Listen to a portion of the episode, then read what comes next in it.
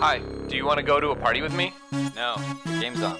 Oh, I almost forgot. I'll be right there. We like sports and we don't care who knows. From shooting hoops to the Super Bowl. We like sports and we don't care who knows. Football, football, football. Welcome back, everybody, to the Next Level Nerd Sportscast. I am Frank Conti, and we are back two weeks. Uh, quick, quick back, quick return, Bronson, with an episode here. Uh, more hockey talk. We're breaking down the second round of the Stanley Cup playoffs. So it's good to be back with you so so soon. Uh, we have a lot of hockey to break down today. It's probably going to be a a, mostly hockey centric show again, as it was last time. We'll do a a segment at the end we we like to call quick hitters, where Bronson and I can take any topic we want, uh, any sports, even even non sports topics. Um, so we'll do that at the end. But uh, I'm proud to introduce my resident, our resident hockey guru here at the Next Level Nerd Sportscast, Bronson Allman. And Bronson, I know you're you're chomping at the bit to get into these games. Uh, the second round was the the final eight, if you uh, if you will. Um, as we're down to the elite eight uh, in in the hockey playoffs, uh, it's the divisional the, the divisional finals, I guess you can call it um, in the COVID year where the divisions are matching up, and uh, it's it's the last round where we'll see uh, interdivisional play. So, um, Bronson, I'm going to turn it over to you. Um, go ahead, introduce yourself. Uh, let me know what's been going on with you, and and and if you want, just dive right into it. I'll, the the floor is yours. Well, thank you, Frankie, and. Uh, uh, to quote Austin Powers in uh, in Las Vegas, allow myself to introduce myself. I am Bronson Allman. I am, of course, uh, the other half of what makes this this podcast duo work here. And um, yeah, man, just excited for some playoff hockey. Just really trying to you know get in there and watching the you know the games and whatnot. And so far, you know, a lot of people who listen to our podcast are on the hockey. We understand there are a few that probably aren't, and maybe these aren't the shows for them. And maybe we'll give them a little bit of a vacation. But I know mm-hmm. with with the with the teams dwindling down, Frank, uh, we will be devoting probably less and less of the shows to hockey. So with less games comes less with more time we have to fill, folks. So if you're not into the hockey deal the last couple weeks, hang with us. Uh, we'll be getting back to sports here all around in just a bit. The NFL is kind of heating up now with a lot of off-season talk and whatnot, so I'm sure we'll be covering that.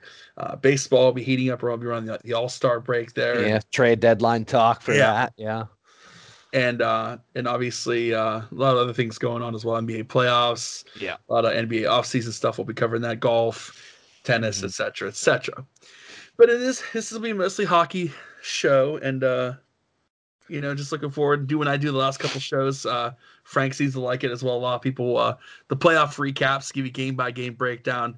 Not a lot of people watch each game and want to know what happened in each game so it's right. cool Frank and I will cover each series here, our reflections and what we see going ahead. um, before we get this started, Frank, I just ran a couple, few things happen in uh, in hockey. Uh, Gerard Gallant was hired as the new Rangers head coach yesterday. I saw that. Yeah, uh, a lot of play a place a lot of people thought that uh, that um, Rick Tocchet was going to end up. Mm-hmm. Uh, looking more and more like the more he sits out there, and the more that Seattle kind of plans their attack on this offseason and upcoming expansion draft that it, it may look like the uh, the buddy system might work. And I'm not saying buddy system is a disrespect to both guys, but a lot of great hockey uh, minded talent individuals. Those being Ron Francis and Rick Tocchet. I think they reunite in Seattle the way it's looking right now, Frank. Um, news that broke today was that the Carolina Hurricanes extended head coach uh, and former Cup winning captain Rod Brind'Amour to three more years in Carolina. That was a, a, a signing that I endorsed, Frank. Actually, uh, when it was on the fence that we didn't know whether Sully was going to come back, uh, Rod Rod Brind'Amour was on probably my list of three guys I would have liked to have seen replace Sully. So uh, and and obviously with Rutherford not here, there was no Carolina connection there. But he was a guy I would have loved to have seen if the Penguins, for some reason, and Sully uh, parted ways. But we're glad to have Sully back. But I'm more important. You know, I'm happy that the Canes are going to get brought Brind'Amour back. I think he's a great coach for that young nucleus team, Frank, and a lot of great young stars on that team. They're so close. One of these years they're going to do it and prove me right. I'll keep picking them every year. But uh, you know, Brind'Amour's turned that franchise around. There, you know, they almost won the President's Trophy this year. They're the perennial playoff. You know, making semi deep runs. I think you know they get into the first, second round every year. Um, I think they're right on the cusp there. Like you said, the young nucleus is there. Good for Rod Brind'Amour to. They got to give him a you know a couple more years to to try to go deeper in the playoffs, and I think they they'll be able to get it done. Yeah, and um, trying to think of anything else on the Penguins front that's kind of happened since then. I really, kind of, it's been kind of everything's been kind of low key so far, and uh, yeah, no moves yet. I think you have to wait till really after the Cup final to start making moves. So yeah, and uh, um, what was I gonna say?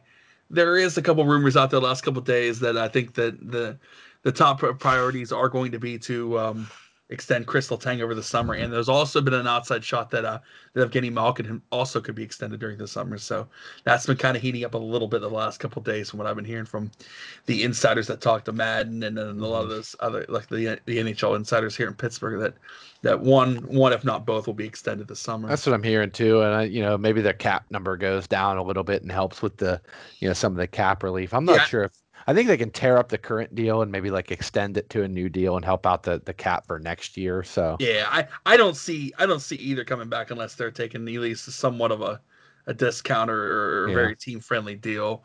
But I mean, I'm optimistic, especially optimistic, especially the new management and and uh and Chris Chris Letang and Malkin both have extended you know their their their their willingness and, and want to, to, to to end their careers as Penguins. So I think you have to bring Chris Letang back, Frankie. And like Mark Madden always says it, who are you going to find a guy that does the things that Chris Letang does, that logs the kind of minutes he logs?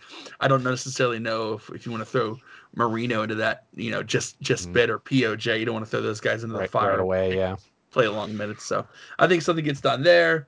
Um, and then you know we're just awarding the cup, and then uh, I'm sure that you know when the cup's awarded, Frank and I are just going to have our own sports nerddom uh, going about the expansion draft. Frank, the uh, Jack Adams Award, they're talking about here on TV in the during the intermission of the Islanders Lightning series. Brind'Amour, uh, uh, Devin Evason, the coach of the Wild, and uh, Joel Quenneville looks like the, the three candidates for the Jack Adams. So no Sully, uh, and no Rod, and um, no no um, Bruce Cassidy, none of those guys, and no and no and no Trotz. But I'd like to see Rod Brind'Amour win the Jack Adams Award.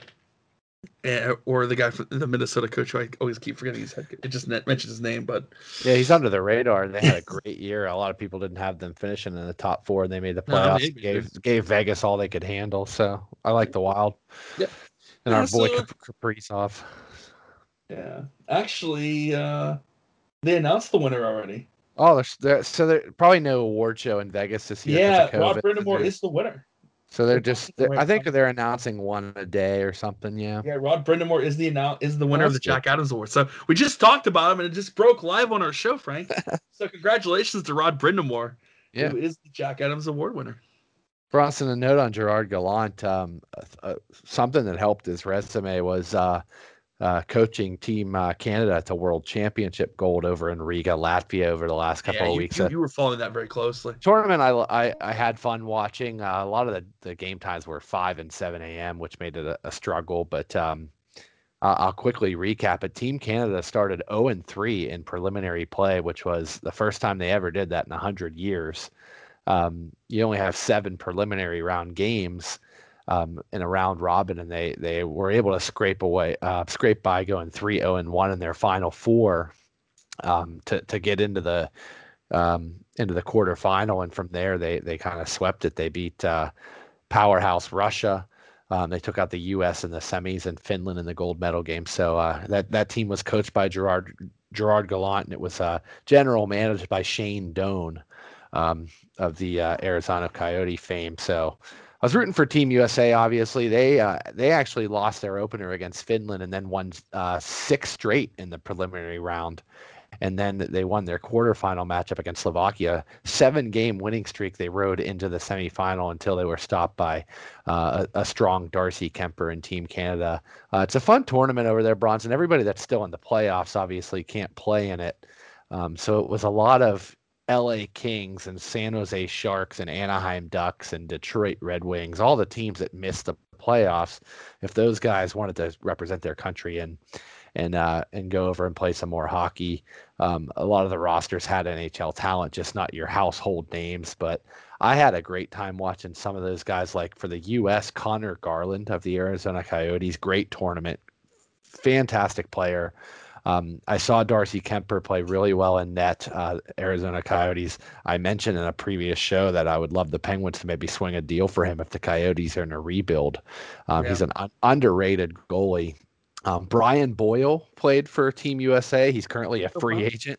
He he came off the couch and played for him and had a great tournament at killing penalties, physical size, 36, 37. I That's probably a, you know a, a, platform for him to kind of audition for teams to get back in the league. Yeah, even if it's overseas, like in the European stage on you know on the bigger ice surface, uh, maybe he even you know lands a deal playing in the Finnish league or the KHL or something like that. He had a great tournament. Um, tournament MVP was Andrew Mangiapane um, uh, from the Calgary Flames.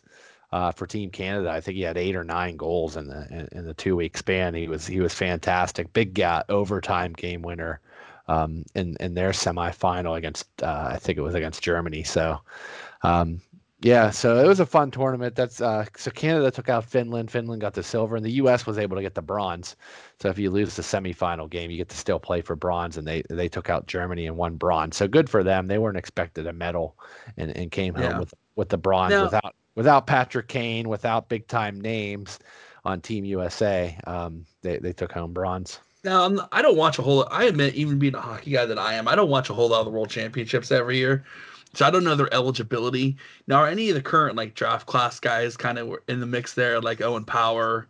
Yeah, they Um, were. They, you have to be over the age of 18 and um and you're allowed in. So Owen Power was on Team Canada and logged big time minutes. As the Yeah. tournament as the tournament went on, he was became their number one defenseman. Um a lot of that like an audition for him. He might have propelled himself into the number Yeah. one for for Buffalo. Um another guy that stood out in the tournament, a young guy, um was Lukas Reichel of Germany, and he's already Yeah. been drafted. He's a Chicago Blackhawk Yeah. rights. Uh, they have his rights and he it's been announced that he signed his entry level contract after the tournament. So you'll see him uh, in a Blackhawk sweater on opening night, I predict, because he was oh, at only 20 years old, drafted a couple years ago. He was he was lighting it up. Um, and for team, uh, there was uh, one other uh, for team. Uh, was it Canada? I know a youngster that's not quite. Uh, not quite eligible or not I think he's going to be drafted this year. There, there I forget his name. I'll look it up for you after the show, but uh there was a couple guys Bronch in the in the 2021 draft coming up that uh that Yeah, already yeah, started to look good. I'm sure that the uh, the Eklund kid played for Sweden too. I'm Not sure about that. I know that uh I don't think Hughes Luke Hughes didn't play. Yeah, I don't think he's quite eligible. Yeah. So And he's I- and he's supposed to be, from what everyone said, he's supposed to be the most talented of all the Hughes kids. But he doesn't have. It seems like with the draft tree, he doesn't have this. Like you know what I mean? Like Jack Hughes went number one. Although you could say maybe it was a a, a, not so strong core group of, of guys that year. But you know, you have Jack, you have Jack Quinn, and then now, you know, Luke. Luke's gonna come. Oh, there it this- is. I it, I had to look up a mock draft. It was Matty Beniers. Yeah, He, Matty Beniers played for Team USA and, and played pretty well. He did get injured late, which I felt bad because that hurt them.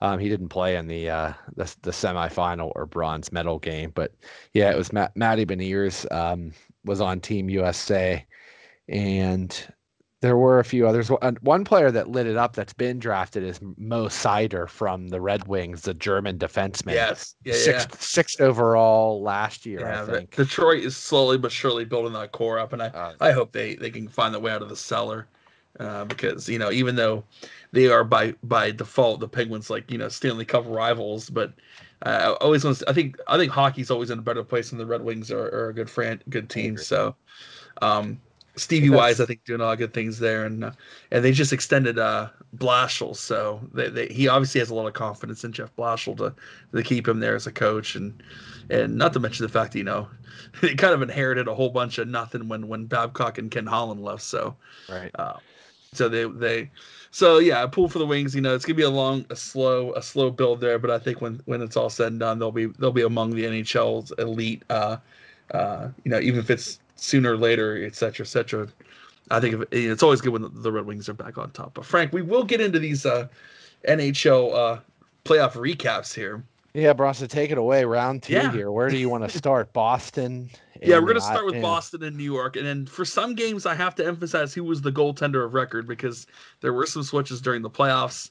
And we're gonna start here with Game One of the second round. It was the Islanders and Bruins. Obviously, the Bruins disposed of the of the Washington Capitals in the first round, and the Islanders, of course, broke the hearts of all of our us Pittsburgh Penguin fans. Oh. Yeah, the Price is Right losing point. I don't have it on cue here, but so you know, I think a lot of Penguins fans, you know, still bitter and angry about what happened that series, you know.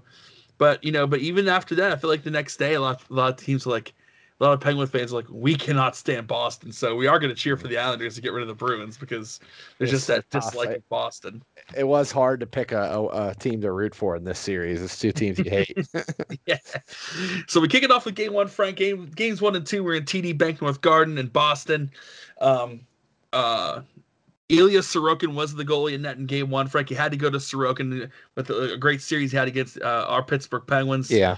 So Barry Trotz sticks him in the net. Um, and they actually got out pretty well. You know, of course, Anthony Beauvillier, you know, we've only never heard of his name before, only all last series but he gets the Islanders on the on the on the score sheet. Frank with the first goal of the series on the power play to put the Islanders up one to nothing.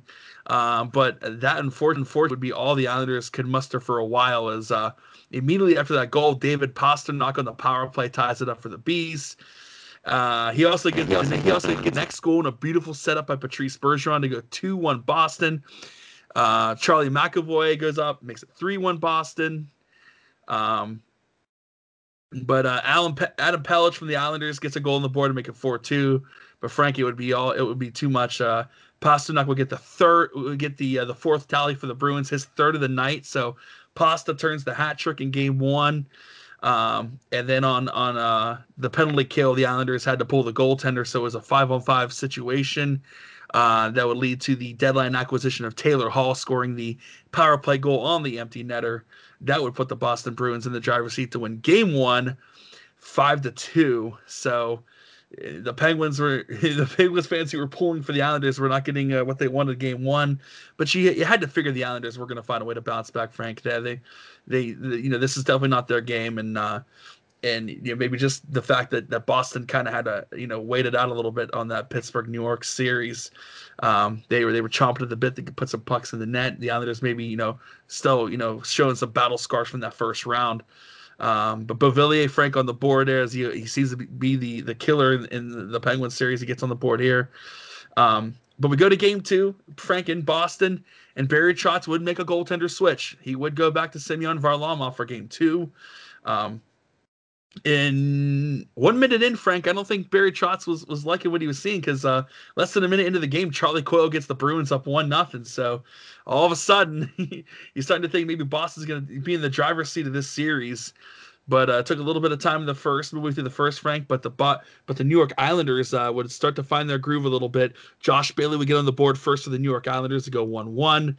Um, and then Kyle Palmieri and Jean Gabriel Pageau would go back to back for the Islanders to go three to one. So things are starting to look good for the Islanders, Frank. They're gonna, you know, take take one of the, the games on home ice or from Boston, um, Boston's home ice. But uh, you know, the Boston Bruins, Frank, they're not gonna go away quietly, and uh, the perfection line strikes again. Uh, Patrice Bergeron and Brad Marchand would each get goals for the Boston Bruins to tie it up right right before the regulation. Uh, it would go to overtime in Game Two in Boston. Uh, but that that uh that sneaky fourth line, Frank of the New York Islanders would come up in overtime. Casey Cizikas would get the game-winning goal in overtime to even the series up a one. Um, and they would go to Game Three in New York in the Coliseum in Uniontown or Uniondale, not Uniontown. Um, And, And this would be a fans, score- a- fans a- were a- back. uh, Sorry, Bronson. I, No, I think ahead. it was a, I think it was the first time a lot of fans were back because they had come back for a few of the Penguins games, but they they upped the capacity. And I remember it was a rock. It was raucous to, to the see game three. there. Coliseum in Uniondale was rocking, and Frank they would get rocking because that that uh that packed capacity crowd there at the Uniondale at the uh, the Nassau Coliseum seemed to be that would be what would uh that would be what would prepare uh, Matthew Barzal to score his first goal of the playoffs. he would score the first goal of the game for the Islanders. So this is a, he finally shows up in the playoffs, gets his first goal of the seat of the playoffs and of this game for the Islanders to go up one nothing. But uh, one of the uh, role players for the Boston Bruins, Frank Craig Smith, will tie the game up at one. A whole lot of battle of two uh, terrific goaltending uh, uh, prodigies. It seems like this game in uh, in Varlamov and Tuukka Rask, they would exchange uh, key save after key save back and forth. That was all each team could muster in regulation as a goal, Frank. Uh, but in overtime, uh, our good buddy uh, Brad Marchand would score the, the, overtime game winner for Boston uh, to go up uh, a two to one there. So you know, thought maybe Boston they take one on they take one in New York as as uh, the Islanders took one in Boston. They would go to Game Four in New York. And it looked like the Boston Bruins were just going to keep the momentum going as David Krejci scored the first goal for Boston. But Frank, that was all the Bruins could muster. The Islanders go on a tear. Kyle Palmieri, Matthew Barzal second of the playoffs and second of this uh, of the Islanders goals this night. Casey's and then it would be two one. The Bruins would pull the goaltender to try to pull get some momentum. Um, that would allow Casey Cizikas to score the empty net goal to go up three to one. They again would try the empty netter again and uh, JG Pageau would score the other empty netter, Frank, for the New York Islanders. They would win game four, four to one. Um, game five of the return back to Boston was this was the game, Frank. This was probably one of the more exciting games of the series. And uh, David Pastrnak would start the scoring for Boston. Uh, but the Islanders would hit would hit would hit back with two quick ones here. Uh, uh Matt Barzal on the power play and Kyle Palmieri to go up two one New York Islanders. Uh, a fantastic goal, a, a fantastic individual effort by uh, Brad Marchand would score. He would tie it up 2 2 Boston and New York tied to twos. Um, Josh Bailey and Jordan Eberle and Brock Nelson would go bang, bang, bang back all three in a row. They would actually be up five to two at one point. Um, and the Islanders made it a game, or, or, or, I'm sorry, the Boston Bruins would make it a game. Frank Pastrnak another goal in the power play, his second of the game, and David Krejci would score. They'd pull it within one, but the Islanders, you know, that defensive, uh, you know, system they love to enable so much. Uh, once they had that lead, it's hard for them to give it up, and they they they did the bend but don't break defense. Uh, they would come away from Game Five with with a um, five to four victory in Boston. So that means Frank they would go back to the Coliseum with a chance to close out the series. Um, and the, again, the the rock the rocking house and the uh, the Coliseum. And Travis Zajac, Frank, the former New Jersey Devil, would start things for the Islanders, so scoring a power play to go up one nothing. Brad Marchand would uh, would re- retaliate for Boston to go up one one, and then Frank, the dam broke open, and the New York Islanders uh, would, would would kick it into overdrive. Brock Nelson back to back goals Kyle Palmieri that would put it up four to one. Uh, New York Islanders. Marchand would get another power play goal to make it four to two. Um, and they would try to pull the goaltender twice and have it backfire in their face both times, as Cal Clutterbuck and Ryan Pulock would each score empty netters, and that would leave it to 6 2 New York Islanders win game six, and they would clinch the series against the Bruins. The heavily favored Bruins would be eliminated by the New York Islanders, and this would move the Islanders on to play in the we see the divisional final. I forget they're even called now the conferences, but uh, they would move on. And just a re- reflection, Frank, it looked like the Islanders uh, kind of just picked up where they left off against the Penguins. And it was kind of shocking to see them do this to the Bruins, even though you know the Penguins are a great team in in and of themselves. But you just felt, you know, maybe Tuukka Rask, uh, he was probably better than uh, Tristan Jarry was against the uh, you know working for the Penguins there, but uh, even then Frank Tuukka Rask had some very weak games in this series, and it seems not to discredit anything the Islanders have done. Tremendous job to the players, the role players, the defense, and and head coach Barry Trotz. But Frank, I think the Islanders kind of caught uh, some teams with their pants down, theoretically uh, speaking, in terms of the goaltending performances. Frank, I don't think Tuukka Rask necessarily had his uh, best series, and I think that wasn't the only reason they lost to the Islanders, but but certainly uh, it allowed things to get out of hand here in a few of the games. Well, Bronson, fabulous job breaking down this series, and it was a, a great series. Uh, mentioning Tuukka Rask, is this the last time we see him in a Bruins uniform? Unrestricted free agent. Yep. Um, last couple of seasons underachieving. Uh, they did get to a cup final against St. Louis, losing a game seven. I mean, so close to, you know, that being a different story. But since they lost that game seven, you think, boy, it's been a couple of years of disappointments. And um, No, you, you said it. They were heavily favored. I thought after getting by Pittsburgh, maybe the Islanders have a letdown. Um, we, uh, you know, they just know how to get it done, and it's Barry Trotz is a testament. I testament to him. It's Fantastic coach. We talked about Jack Adams. He didn't get a mention there, but because uh, they kind of snuck in as the four seed. Um, but they knew what they were doing. They knew if they got into the dance that they their style of play in the playoffs uh, could make another deep run. Of course, they went to the the semifinal round last year. I think they're calling it the Stanley Cup semifinals just because there's no East and West. I'm interested to see if they hand out the Clarence Campbell Bowl and the Prince of Wales Trophy because the Prince of Wales Trophy would traditionally go to the It would go to the Eastern Conference winner, and the Clarence Campbell Bowl would go to the uh, the Western Conference winner. If you remember, Bronson, they used to call them the Wales and Campbell Conference. If you go back to the Lemieux and Gretzky All Star games, they would wear Campbell and Wales instead of East and West because the map was kind of all screwed up. You had Toronto in the West and Detroit in the West back then, so they didn't really want to call it East and West. But um, but now the Vegas and Montreal series. Um, spoiler alert: Vegas and Montreal advance, but uh, um, by now most of our listeners know that anyway. Um, that's de facto Western Conference final, maybe because there's one Western team in it. So it'll be funny if the if the Canadiens are able to win. Do they get the Western Conference trophy, the the Clarence Campbell Bowl? It's kind of kind of interesting. I'll be I'll be uh, interested to see if they if they hand it out and all the players don't touch it. You know, they they never want to touch that trophy, but um. But no, Bronson, especially in six games. I mean, the Islanders take it to them. They beat the Penguins in six. They beat the Bruins in six. You got to hand it to them. They play that muck it up. They, you know, they they trap you, and they they got enough goaltending and enough scoring. They get, you know, they have four good lines they roll out. I love the. You know, I don't love it, but that fourth line of Cizikas, Martin, and Clutterbuck is probably the best fourth line in hockey because they not only they shut you down, they get under your skin, they they lure you into retaliatory penalties. They and they they they, they chip in a goal or two here and there. And you know, Zajac came alive. He was a, a healthy scratch until the injury to Wahlstrom.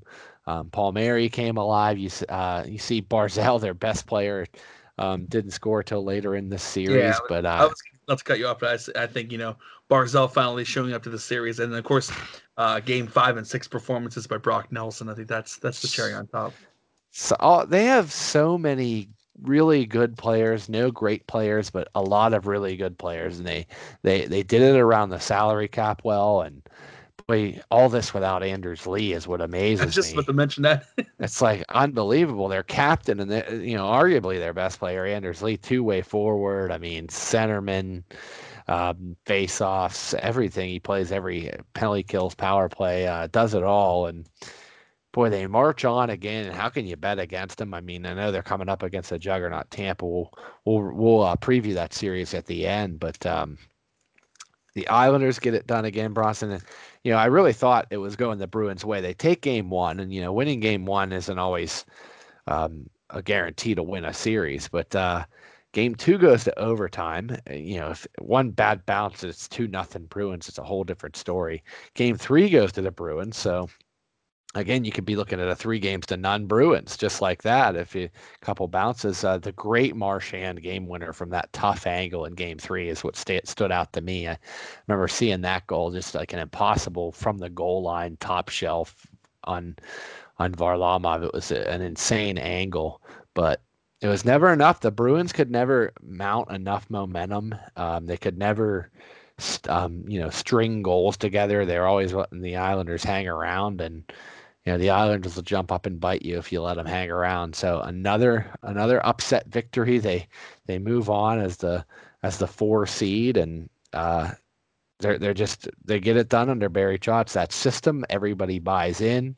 They split the goaltending up. They, they you don't know who they're going to go to out of the two Russians, and um, really really going to be a tough out for for their next opponent, uh, Tampa Bay.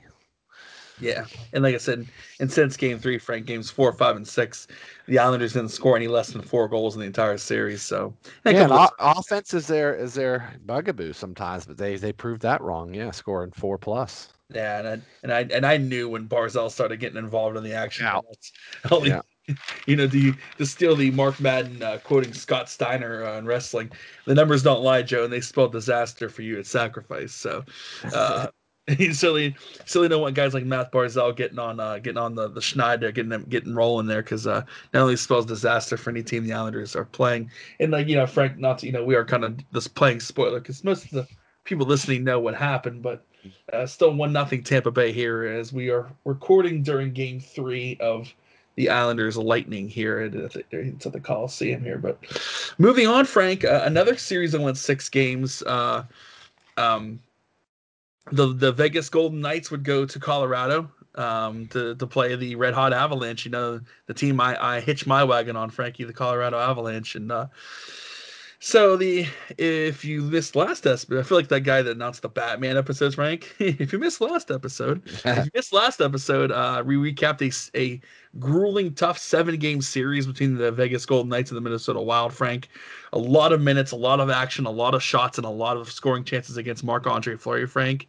So Pete DeBoer figured, you know, seven games with the flower. We've kind of we've kind of wrote, you know, hitched our saddles to the flower. We kind of rode them pretty hard last series.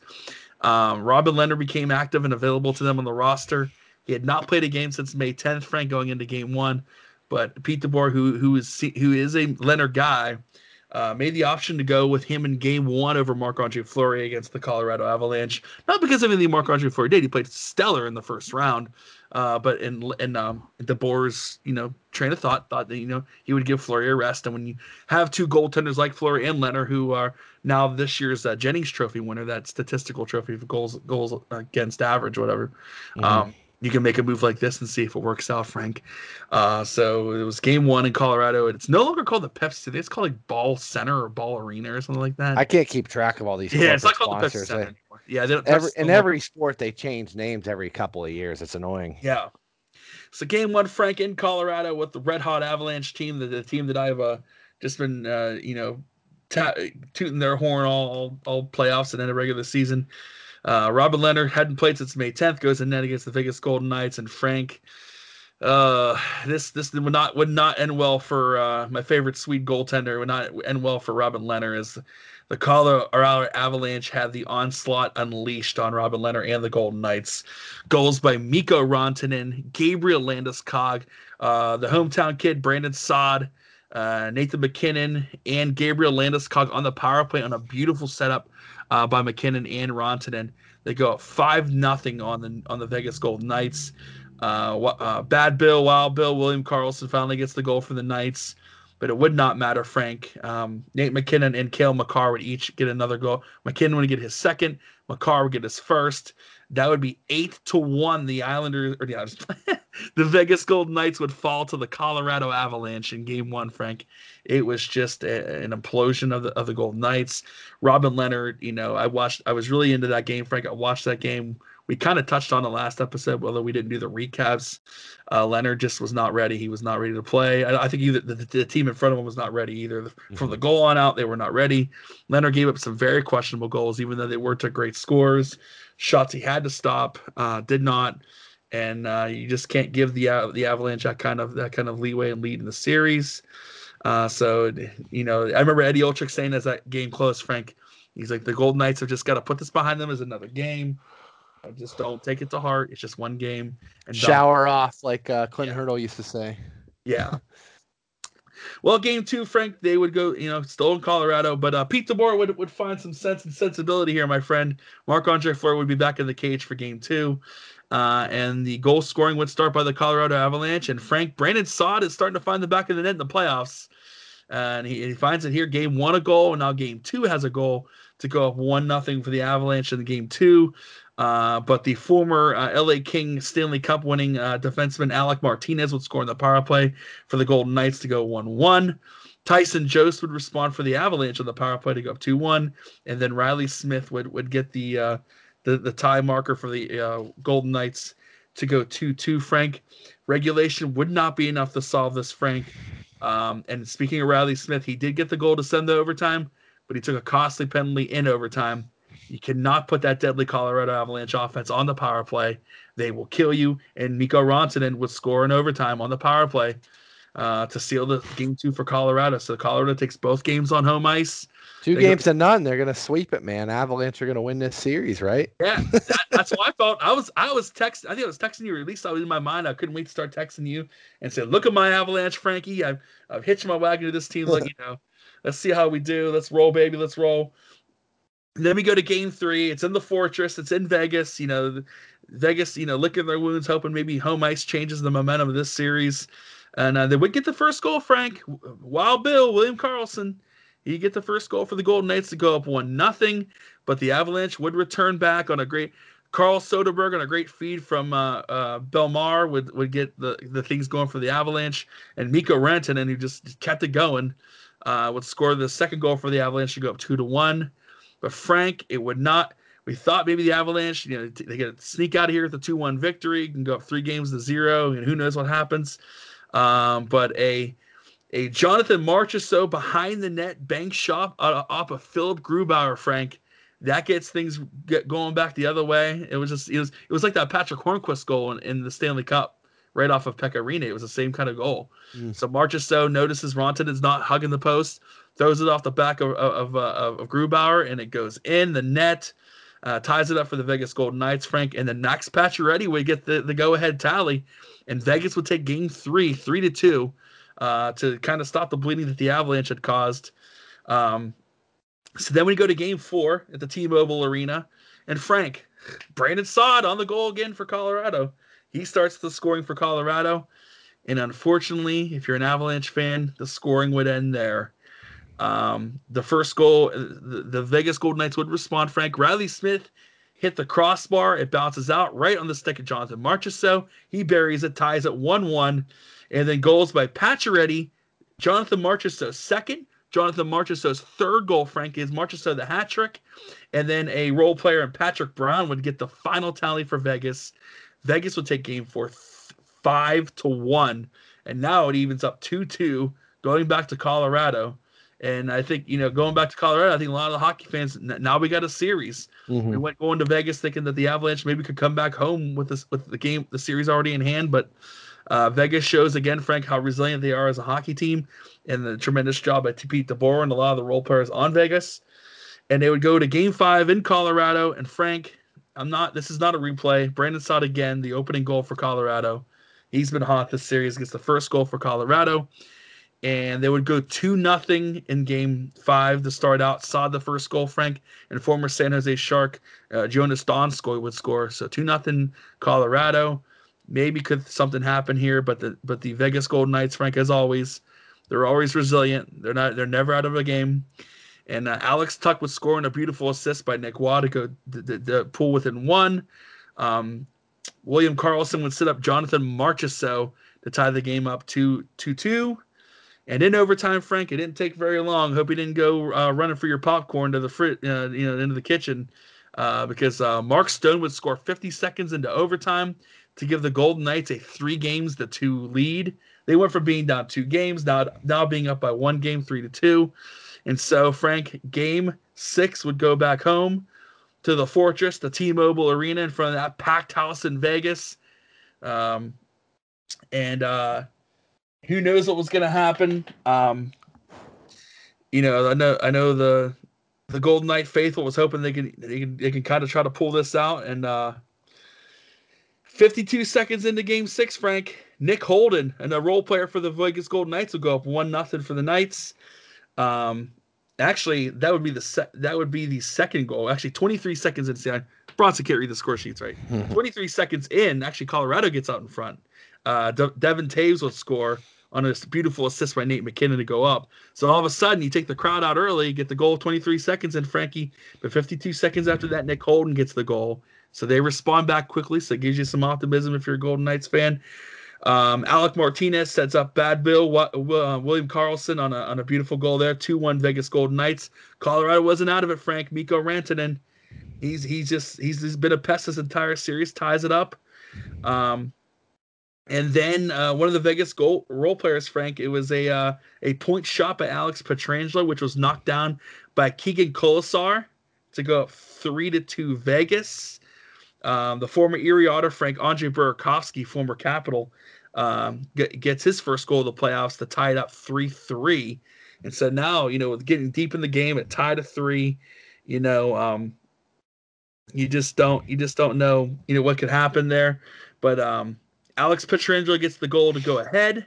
Alex Carrier would get the goal to go two ahead, and the Avalanche with their back against the ropes, they pull the goaltender. That allows Max Pacioretty to score the empty net goal. The Vegas Golden Knights would win six to three in Game Six at the Fortress. Frank, a week before when this series started, we mentioned the last show, Colorado was up two games to nothing. There was no way the Avalanche were going to lose this series. But again, the Vegas Golden Knights. I keep saying that word resiliency. If you're doing a you know a drinking shot game and listening to our podcast, hopefully you're not using resiliency as the word because uh, they bounced back, Frank, and then uh, and that res- that just deserves this, Frank. This deserves this, you know. And so, yes, Frank, I've announced that I've dumped the Colorado Avalanche as my team. I've abandoned them, and I'm going with the Golden Knights. Well, you have to dump them now. They're out. I love when they play this after every Vegas win. But I We'll have to see. Will Bronson jump back on the Avalanche bandwagon next season? That's, we'll have to pull out the archives because everybody's gonna be picking them. You know, they learned how to lose.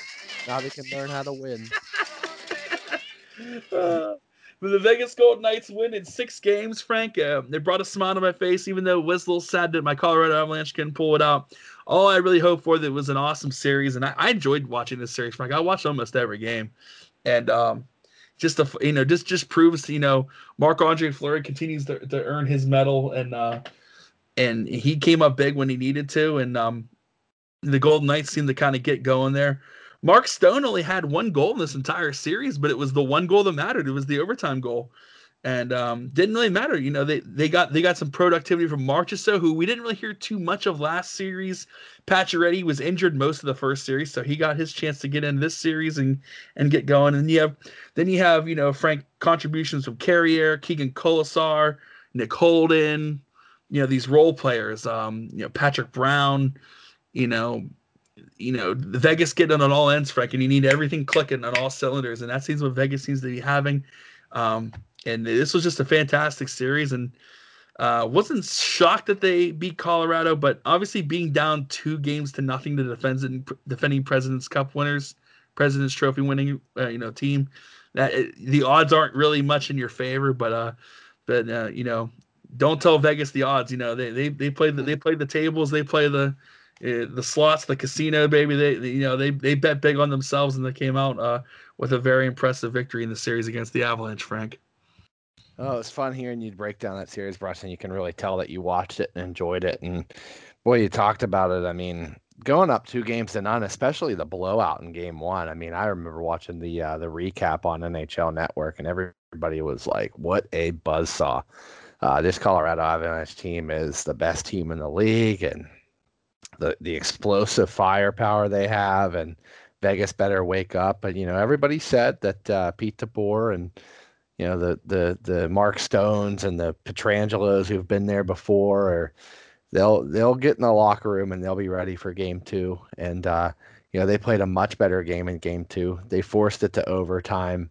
Um, Colorado got the win again, and I thought that might demoralize the Golden Knights. And I'm thinking sweep, like you know, if you're up two games to none and you just, you know, Vegas gave their all to kind of bounce back from the, you know, shellacking in game one.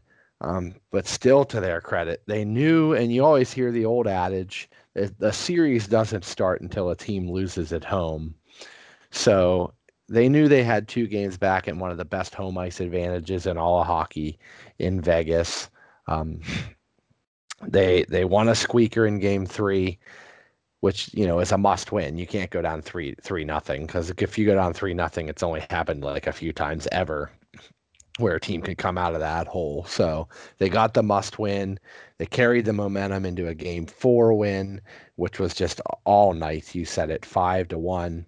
Um, and that makes that makes game five huge. You know, what the the game five winner, the Penguins found out in the 2-2 series the game 5 winner goes on to win the series 80% of the time and it was back in Colorado and you know it, it goes to overtime and Mark Stone early in, in the overtime you said it Um, huge goal, and I heard that the celebration was insane.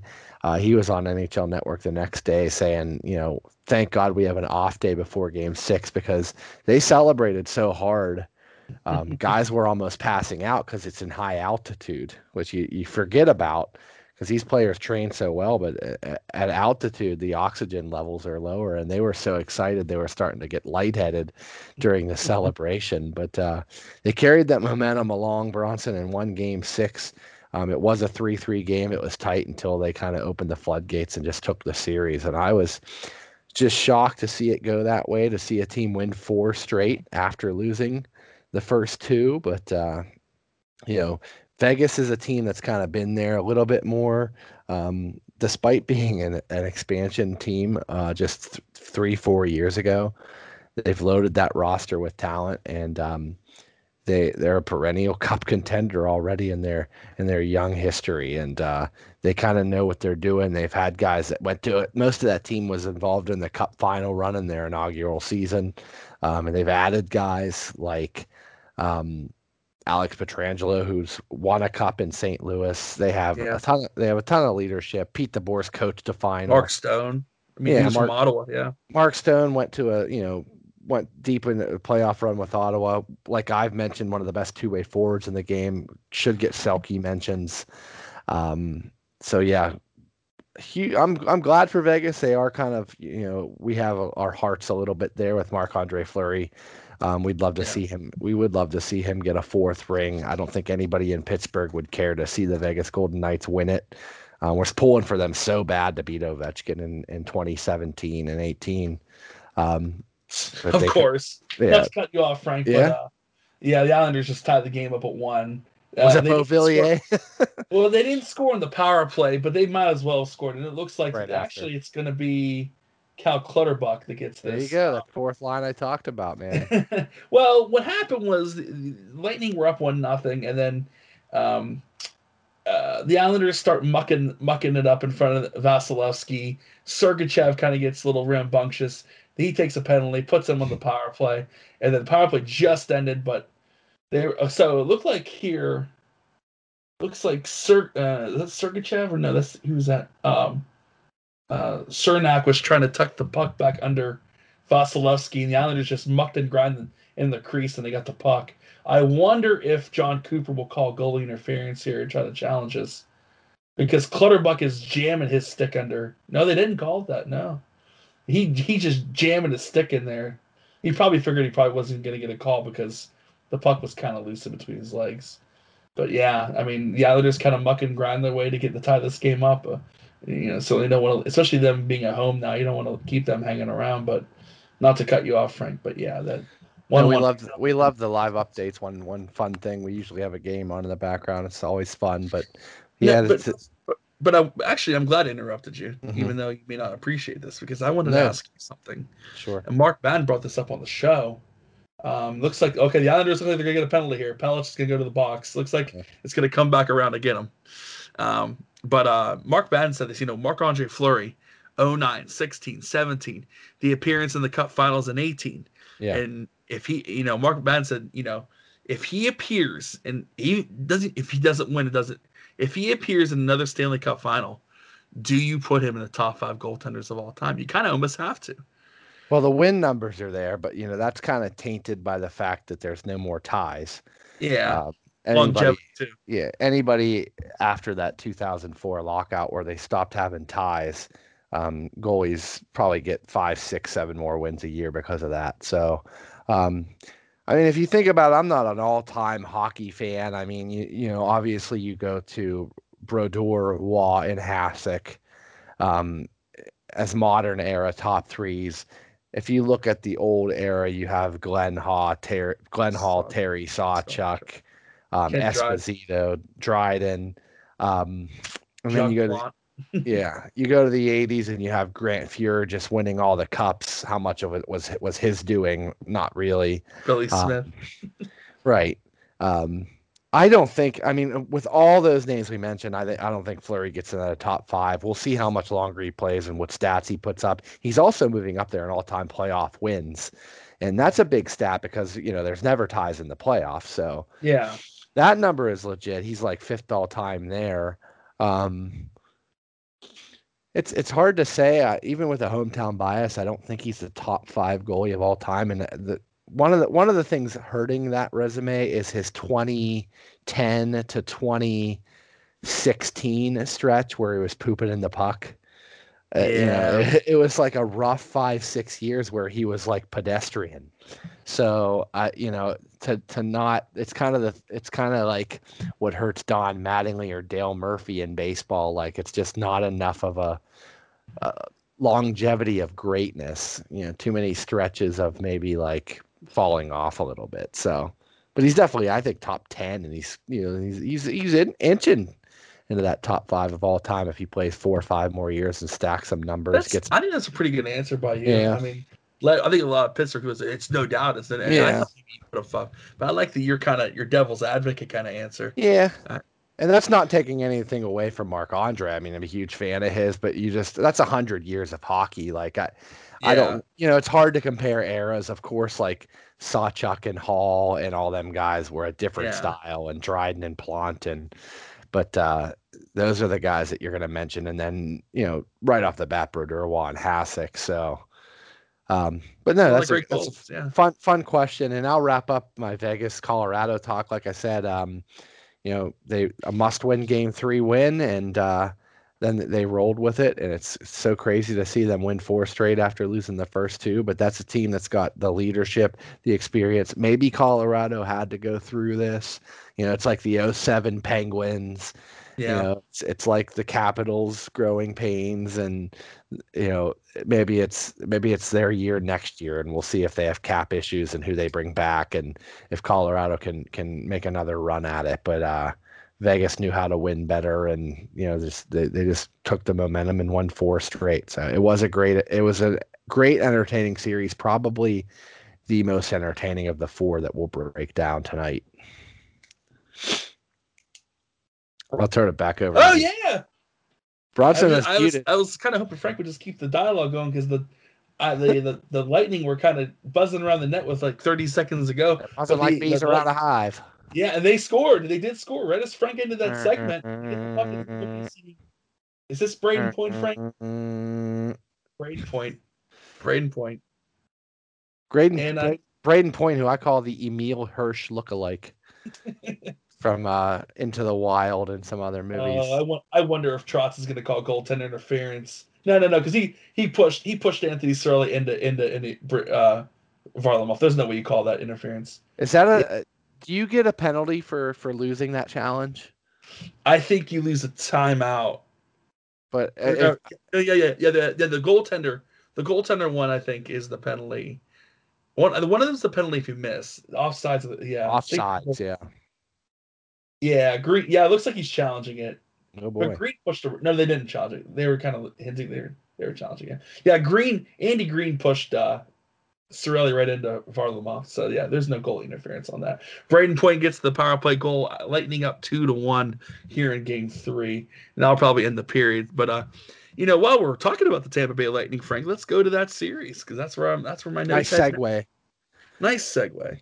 And uh I hope you get I hope you guys like the name Brayden Point because you're about to hear a whole bunch of it this series.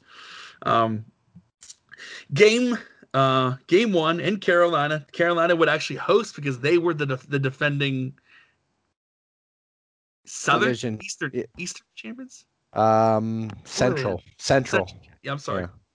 So Carolina actually was the defending Central champions. So even though the Tampa Bay Lightning were the uh, defending Cup champions, Carolina would actually have home ice in the series.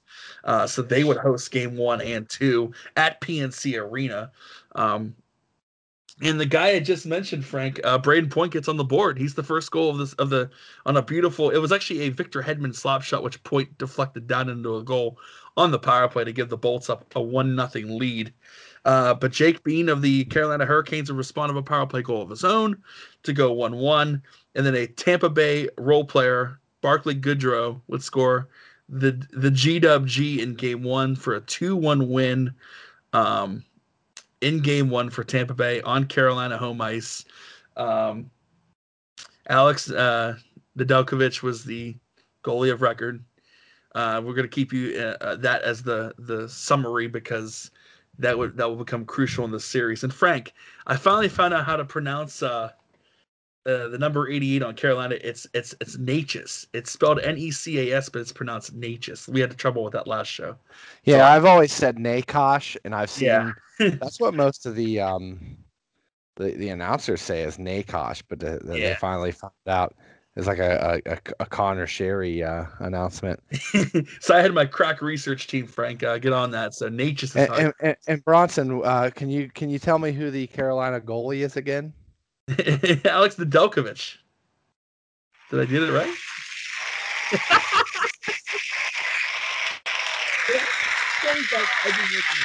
Oh, it's a standing ovation for Bronson, ladies and gentlemen. He- He's learned how to pronounce Alex Nedeljkovic. Did you ever watch the Artie Lange show when it was on the Direct TV channel? No. It was Nick DiPaolo and Artie Lange. You know them as comedians. They did sports and comedy. And then Nick DiPaolo and Artie had creative differences, and Nick left the show. So it was the Artie Lange show. But they had a comedian, Mike Bocchetti. He's a big, he's a big, uh, chubby, you know, rotund guy who is uh, is from Brooklyn. Uh, but he would always butcher all the guest. He would announce who was on the show and the guest and the guest names.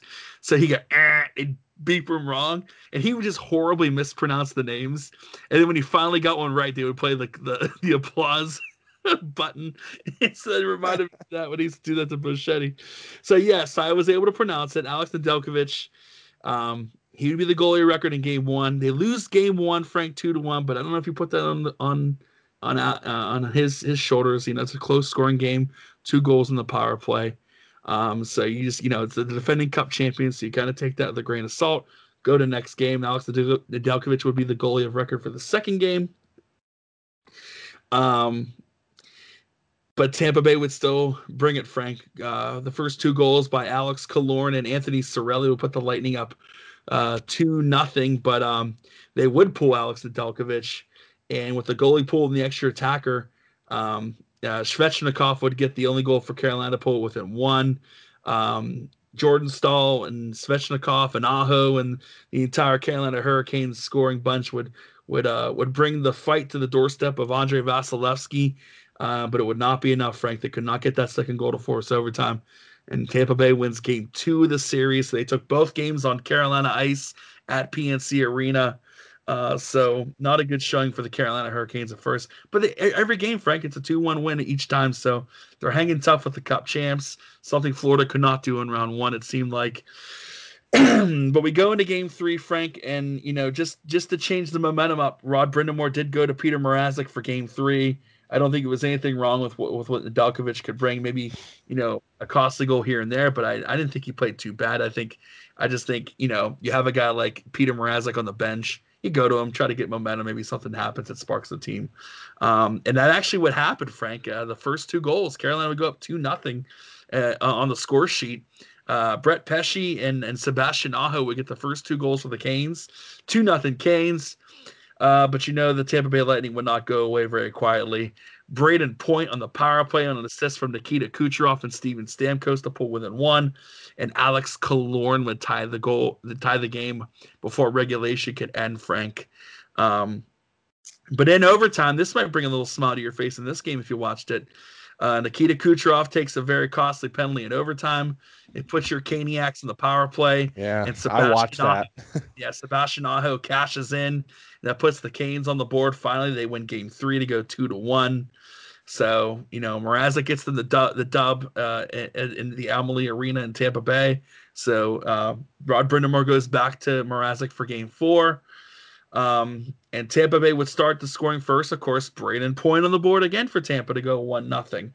Uh, but Carolina would respond very quickly. Uh, uh, Teuvo Teravainen on a great feed from Jordan Staal would score to tie the game up, and then Jesper Fast would score to to give the Canes the lead. Frank, um, but Steven Stamkos would score off. Uh, Alex Killorn would hit the top crossbar, and the puck would come right back to Steven Stamkos. He'd bury it to tie the game up. And then Dougie Hamilton, Frankie, would get the go-ahead goal for the Canes, and then another goal would respond from the Canes on a goal by Jacob Slav Jacob Slavin. So it'd be a four to two game for a while, Frank. So you start to feel that maybe Carolina, you know, they figured this out and they're going to take both games in Tampa, but uh, unfortunately, some bad mistakes and some and untimely penalties hurt hurt the Canes, Frank. Um, they put they put the uh, Tampa Bay Lightning on the power play, and Nikita Kucherov would score to pull it within one. A name we I've not mentioned in any round, Frank Tyler Johnson would get on the board for the Tampa Bay Lightning to tie the game up. Uh, Kucherov would set up Steven Stamkos to get the go-ahead goal for Tampa, and then Frank Nikita Kucherov would score his second goal of the game uh, to make that a six to four Tampa Bay win in Tampa. So they're up three games to one, going back to Carolina.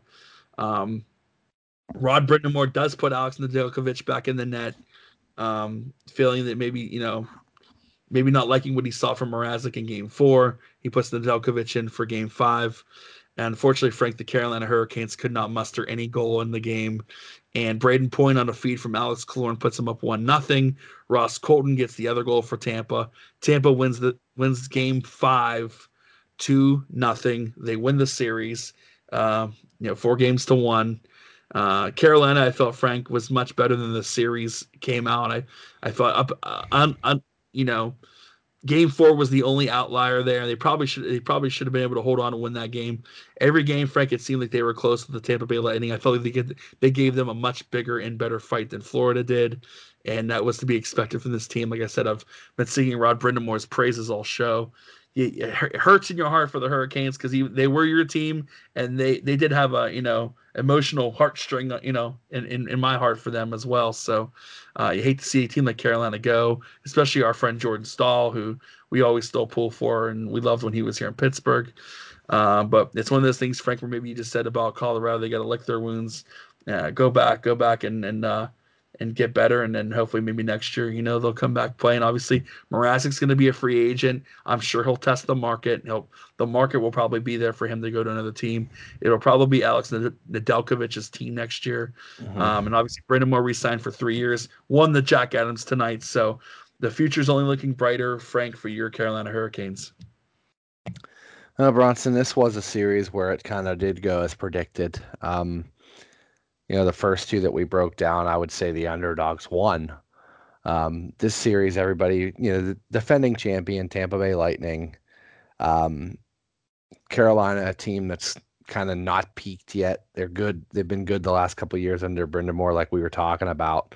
But uh, you didn't think they had the goaltending or the, you know, the playoff experience to get further in the playoffs. And Tampa, just of course, I won't get into it, but you know the talent they have because of the cap space circumventing that they did um, just so many stars in that lineup how do you compete with it um, they are going to be of the final four teams left probably picked as the favorite to win the cup back to back in back to back years. So interrupt, Frank. Break yeah. Point had a had a goal in every game this series in Carolina except game two. He had to wow. go every every game in this series except game two, and he had a goal tonight in game three. And I know he's had a goal probably one or two of this Islanders series. So Talk great, star, I, yeah.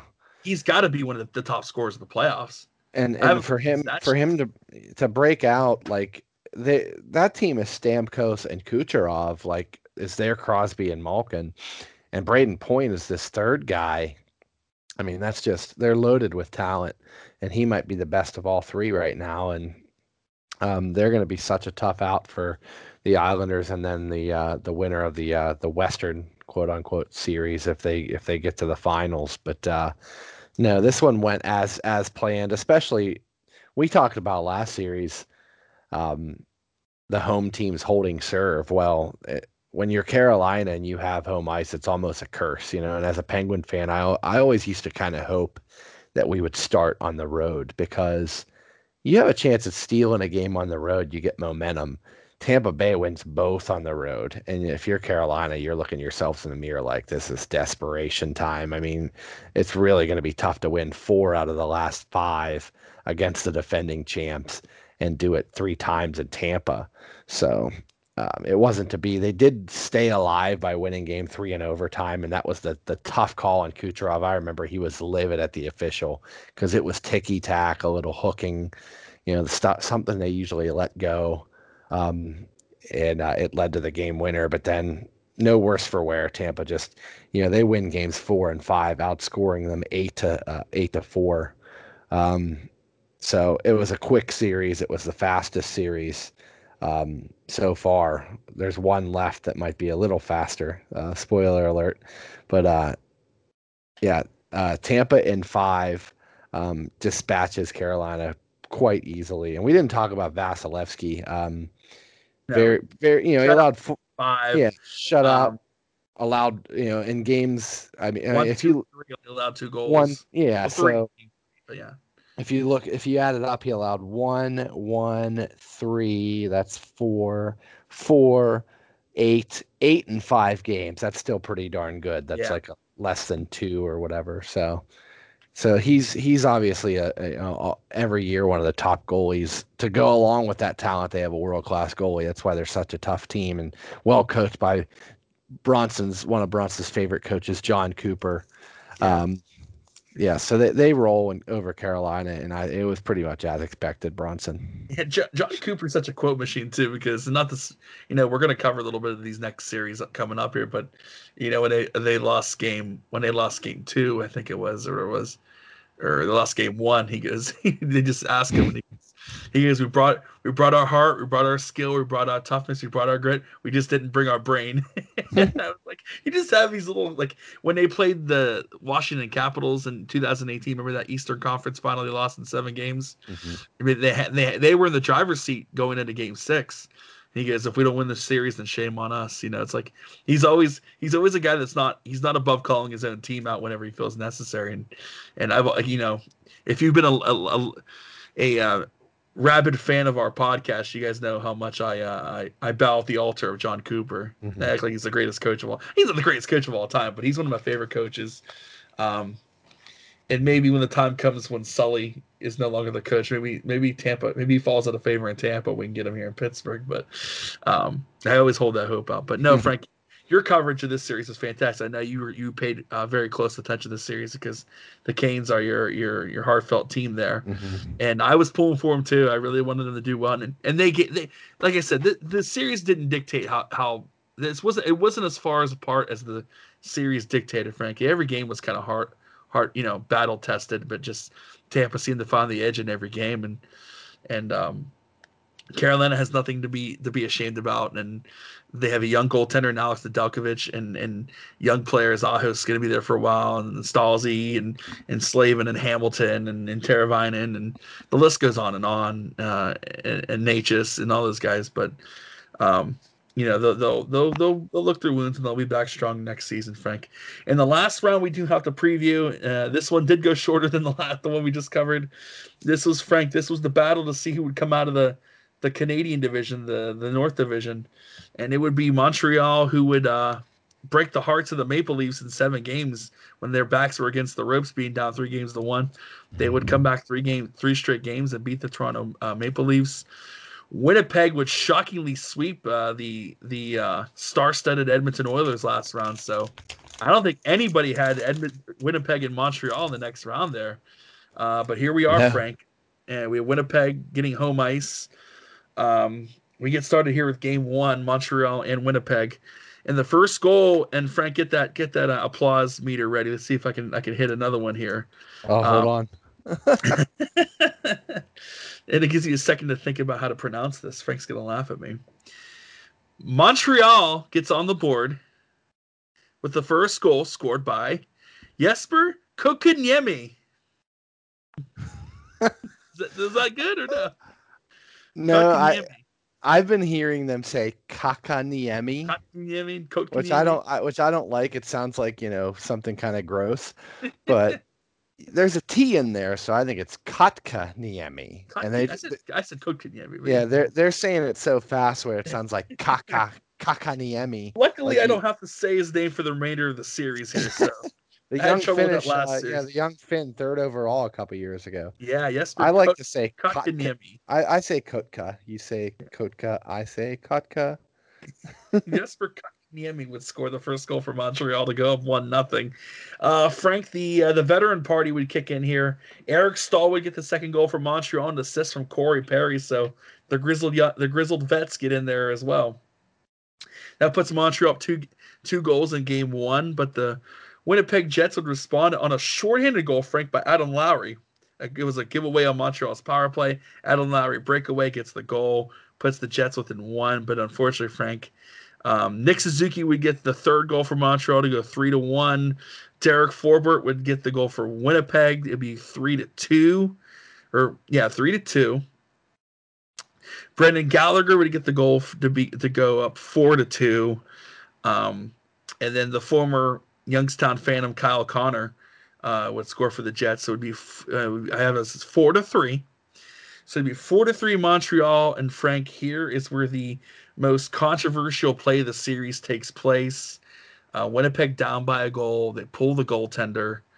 Um, somehow Montreal gets a hold of the puck. Uh, the puck's kind of bouncing, trickling down towards the empty net. Um, and it looks like we're going to get a foot race here between Jake Evans and Mark Scheifele, Frank. Jake Evans is going to get to the puck first. He decides to grab the puck. It's kind of hard to describe this for those of you listening on a podcast and not seeing the footage. If you get a chance, go on YouTube, watch. I don't know if you should watch it, but to know what I'm talking about. Uh, Jake Evans gets the puck, Frank. He's going to go do a, you know, a wraparound and just tuck it in the empty net. He's obviously going to beat Scheifele to the puck. He grabs it, spins it around, wraps it around, buries the puck in the empty net, and just instantaneously after the puck goes in the net, Mark Scheifele comes up high with the forearm shiver, takes out Jake Evans. He does a flip, the stick goes flying. He he lands basically face down pretty much, and um, it was a very scary play. Frank, um, Jake Evans was taken away on a stretcher, um, and obviously they were chasing down Scheifele. A lot of the Montreal uh, Canadiens players obviously wanted him to answer the question there. Um, a very scary hit by Mark Scheifele and Jake Evans. Uh, a lot of people felt there was really no intent, but just uh, you know Evans was put put himself in a vulnerable position. It's kind of what kind of angle you're looking at this, Frank, on this hit. Um, but uh, Evans does get the goal, but he pays the ultimate price pretty much there, and he gets taken away on a stretcher. Montreal would would win the game um, five to three. Um, and Mark would have to have the the board, the hearing from the NHL player safety. A lot of people felt he probably wouldn't get that many games, judging by how the NHL player safety has been all season. Mm-hmm. Um, but they do come down with a four game suspension for Mark Scheifele. There was hope he would be there back in time for game five or game six. Um, not to ruin the spoiler alert, but it does not happen. So this, in essence, becomes the last game Mark Scheifele plays this season. Um, uh, don't remember if Evans came back in the series. I don't know if he did or not. Maybe you know. Um, I don't but, think he's been back yet. No. Yeah, but just a scary hit, Frank, and and uh, Mark. You know, Mark Scheifele doesn't have a, a, pattern of doing things like this. So, not that I'm giving him the benefit of the doubt, but it definitely was not a hit. He probably. I mean, I think he kind of knew what he was doing.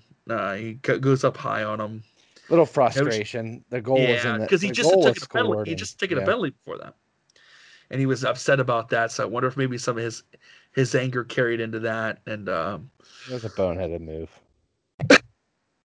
well, yeah, I was gonna put it more diplomatically than that, but Frank, I'll go with your hit. he was a bonehead, and uh, I do agree with your partner, and uh, uh, definitely not where Mark. You know, Mark Scheifele probably could have handled it a little bit better, but uh, he, he pays ultimately he pays the price at the end. I mean, obviously missing games is nothing compared to what Jake Evans is having to endure, but um, Montreal takes game one and uh, just that very it was you know I'm sure the, the the joy of winning game one was kind of taken away by Scheifele's hit on their on their teammate and uh, brother in arms there Jake Evans. So um, hopefully we here at the next level nerd sportscast with Jake Evans uh, speedy recovery and uh, that's called putting it on the line, Frank, for your team there to score a goal and to, to seal your game there. So hope all well well for Evans, and hopefully we'll get see him back on the ice very short shortly. You know, sooner rather than later.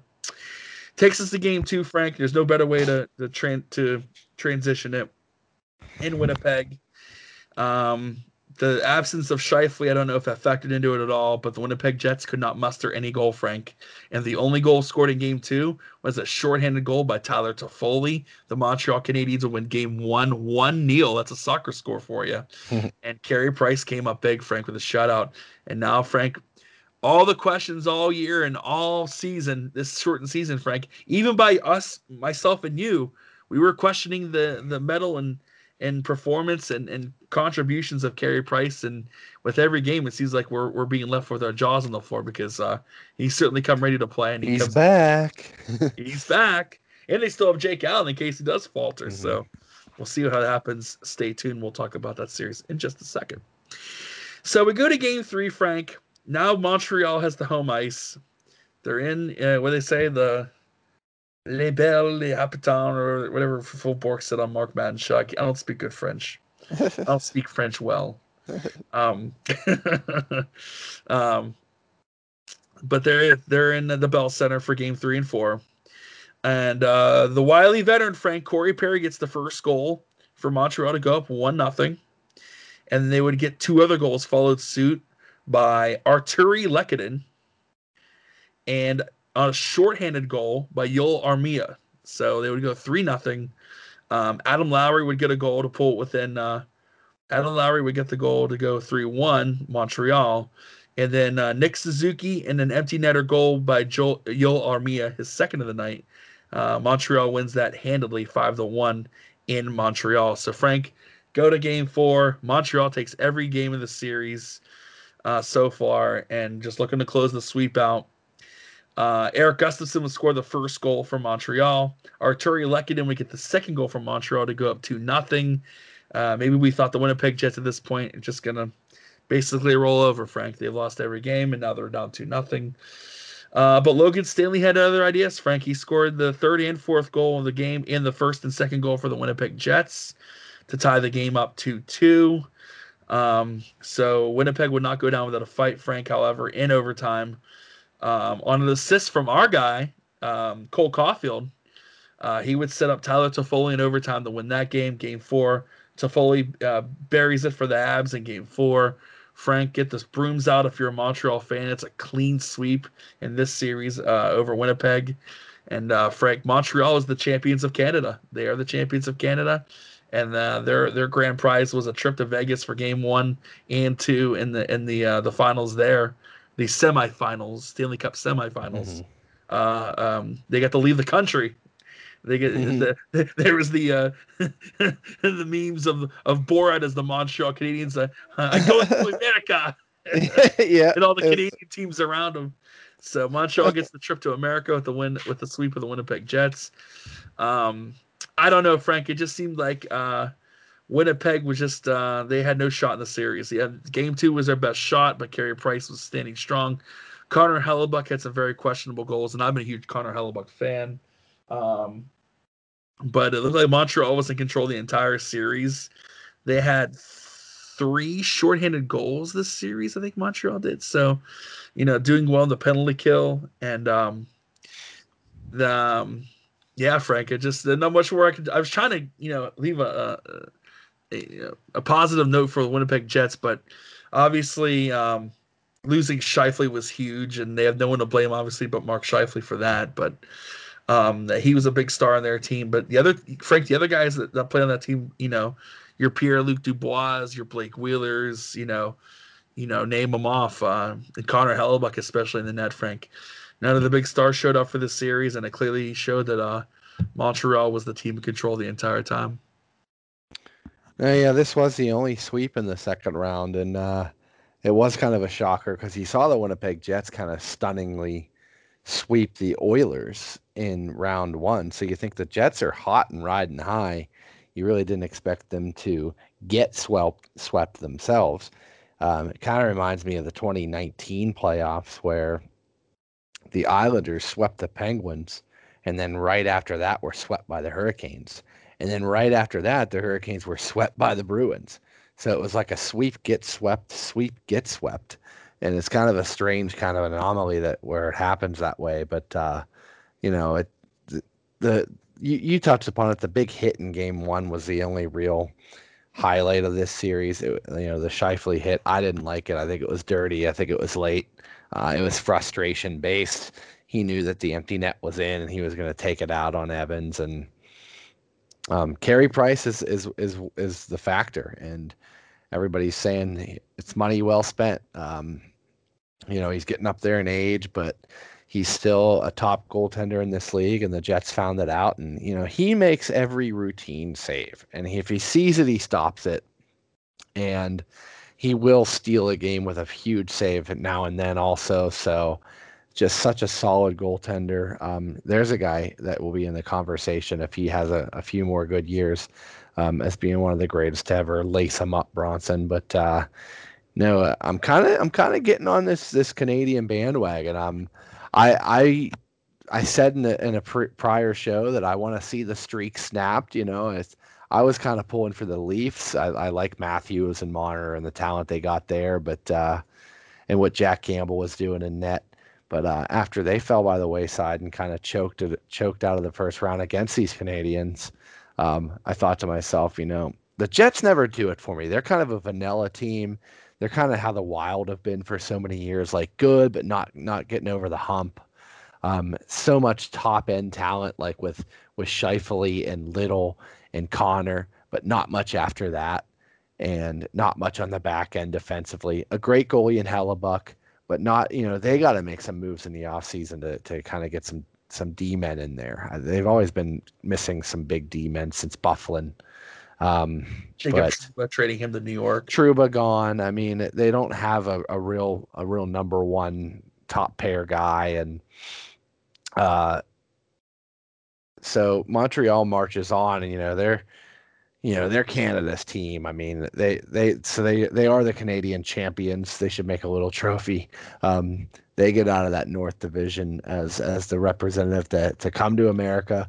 Um, and uh, I, you know, I'm I, I am rooting for Vegas in that series because of Fleury, but I won't I won't be devastated if the Canadians take it.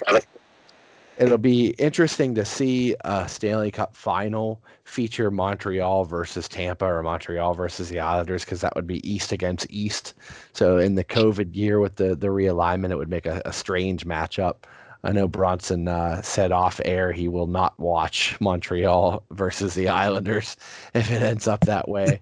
I mean, I think, I, but I wouldn't mind Montreal, Tampa in the uh, the Sergachev Drouin Bowl um, that big trade a couple years ago. Of course, Jonathan Drouin not playing, uh, do, dealing with some stuff. But uh, imagine if they had him in that lineup because they are strong. I mean, they're a four-line team. Bronson. They don't really have a, a line one, a line two, a line three, a line four. They all play a lot. Um, is a guy that you mentioned is an under under gets under your skin. Great penalty killer. Um, chips in with a shorthanded goal here and there. Um, and it's all done in front of Price. They got, I mean, their defense has Chiarot and Petry and future Hall of Famer Shea Weber, um, still still doing it. Um, leadership there as the captain. So I like that team. They they spread it out. They finally made offseason moves to help that group. Mark, Marc Bergevin and company, uh, Bert, Marc Bergevin, they put together some offseason moves that finally moved the needle. Josh Anderson, Tyler Toffoli, Corey Perry at the deadline. Eric Staal, just adding to this group. Finally, some some name recognition, some offensive firepower, some two way forwards. Um, they they have they have a roster. I'm surprised I didn't you know give them a puncher's chance against Toronto. Nobody did. And when they took them out, they're riding high, and they still are. They're, you know, we'll kind of we'll, we'll spoil it. They're one-one with Vegas right now in the semifinals, and they have home ice back as they head back to to to um to Montreal for Game Three tomorrow night as we we record June seventeenth. Uh, game three in Montreal. That series is tomorrow, the eighteenth. Um, but Bronson fast series, they swept them. They they're well rested, um, and with Carey Price, don't count them out. Vegas is going to be favored, but uh, but we'll see. I Montreal, I think, has has plans on uh, being the underdog spoiler again and, and giving them all they can handle. Oh yeah, for sure. And um, you mentioned some great points, and you mentioned how they looked against Toronto, and of course, you know Toronto gets eliminated by Montreal in seven games, and you know what's the first player personnel move they make? They re-sign Jason Spezza to another one-year deal. So, so I mean, I mean, he he did all right in the playoffs, I guess. You know when they were scoring. So, I, I guess they'll roll the dice of that league minimum, gives give Spezza another yeah. year with the youngsters, and, and see where that goes. But no, Frank, you said you hit the nail right on the head and I guess I wouldn't be a good uh, podcast if I didn't just transition to the next segment because you mentioned it. Uh, the next rounds right now, right now you said Vegas. Um, Vegas had home ice both games against Montreal. Um, we will re- recap the entire series in their entirety on our next episode. Mm-hmm. Uh, but we'll say it is one-one. Um, Vegas won game one in Vegas, and then um, they didn't really come to play in the first period and fell behind the eight ball a little bit. And when they finally got the guns ablazing, it kind of was too late. Montreal took game two at the T-Mobile Arena. So 1-1 heading in, like you said, Frank, going back to Canada, by the Bell Center. They, the home ice swings their direction now. Mm-hmm. Um, 1-1 in that series, Frank. And um, Vegas, like Montreal, is having production not only from their stars, but um, but by their goaltending and by their you know their depth players. So uh, maybe we we make our predictions are are not so early predictions of what will happen. This is kind of more of an easier each game. Each team took a game. Um, what what you're looking for? You kind of already mentioned it. So, um, your prediction for this this semifinal series. Um, uh, I'll, you start it, Frank. You tell me what you think this is going to go. Well, again, uh, you know, Tampa's hard to pick against. Vasilevskiy, uh, Jon Cooper, the star power the power play. Um, everything's going to have to go right for the Islanders. You know, the Cinderella um, is, is, is the clock going to strike midnight again? It's kind of a repeat of last year. It's a it's a hey, yeah, yeah, yeah. Hey, yeah, hey. I talked what? about the Vegas series. Oh well, I'll do them both. I'll do them both. I'll keep rolling. This I'll... Frank and I are like a, a podcast couple. It's like I'm I'm I'm, I'm, I'm the, the I'm the I'm the uh, I'm the chirpy wife right now. You don't listen to me anymore, Frank. I I I must have, I misheard you. I thought you said we're gonna give our predictions on both series, but oh okay, well, maybe I I put it, but I was looking for the Vegas Vegas Montreal predictions. This I'll give my quick prediction on both. I'll keep going. Uh, I got Tampa in six. Um, over the Islanders. The Islanders might prove me wrong because they've been the underdog. They've been the the Cinderella team. They're going to give them all they can handle. As we see, it's already one one in this series. Um, I think at the end of the day, the power play is too tough. The the star power is there. Vasilevskiy is going to be a little bit better than the other two Russians. A lot of Russian goaltenders in this series. Um, Cooper and Trotz kind of cancel each other out. Two great coaches. Um, I got to give the edge to Tampa. And as Bronson wanted, I will predict that Vegas does take out Montreal. Again, the Cinderella run, I think, ends. Um, I don't think they can do it for a third consecutive round. I think home ice is going to be big in this series. Um, I think it's going to go seven games. Um, and I think Vegas takes a game seven uh, back at the Fortress. Um, again, I say both of these series could go either way. These teams are evenly matched at this point. It's so hard to predict.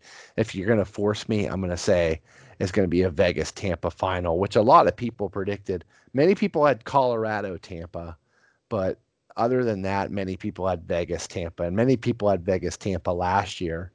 Um, so it, that's that's my pick, Bronson. I'll, I'll, turn it back to you. You can give both of your picks. No, there you go. So I'll, I will start because I was going to go Vegas and Montreal. Talk about that series. Okay. Tampa Bay Islanders talk about that series. But since Frank gave us both for both, I'll I'll just give my piece. You you already mentioned why you were taking both teams, so I'll just mention my part on the Islanders uh, Lightning series. Um, like I said, as we're recording right now, Tampa's a two-one lead going into the third against the Islanders. Um, obviously, uh, you said Frank Jon Cooper's team is just you know stacked with scoring and power, but mm-hmm. obviously with the defensive prowess and coaching of Barry Trotz uh, the, the the very lethal fourth line of the New York Islanders, and you know just guys starting to find the scoreboard like Barzal, like Brock Nelson. Um, I'd love to go. Uh, you know, it's I'd love to go against you here, and I would. I really like. I I always try to push to go against you, but keep it I'm interesting. Going, yeah. I'm, yeah, I'm going. I'm going Tampa Bay too, but I'm going Tampa Bay in seven. Okay. I think this goes seven. A little different. Yeah, I go Tampa Bay in seven.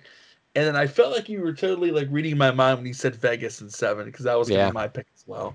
I also have Vegas in seven. Um, I think both both series go seven games. Just that you know Montreal and Tampa kind of play that same way. You know, if they get a goal lead, they're going to protect it.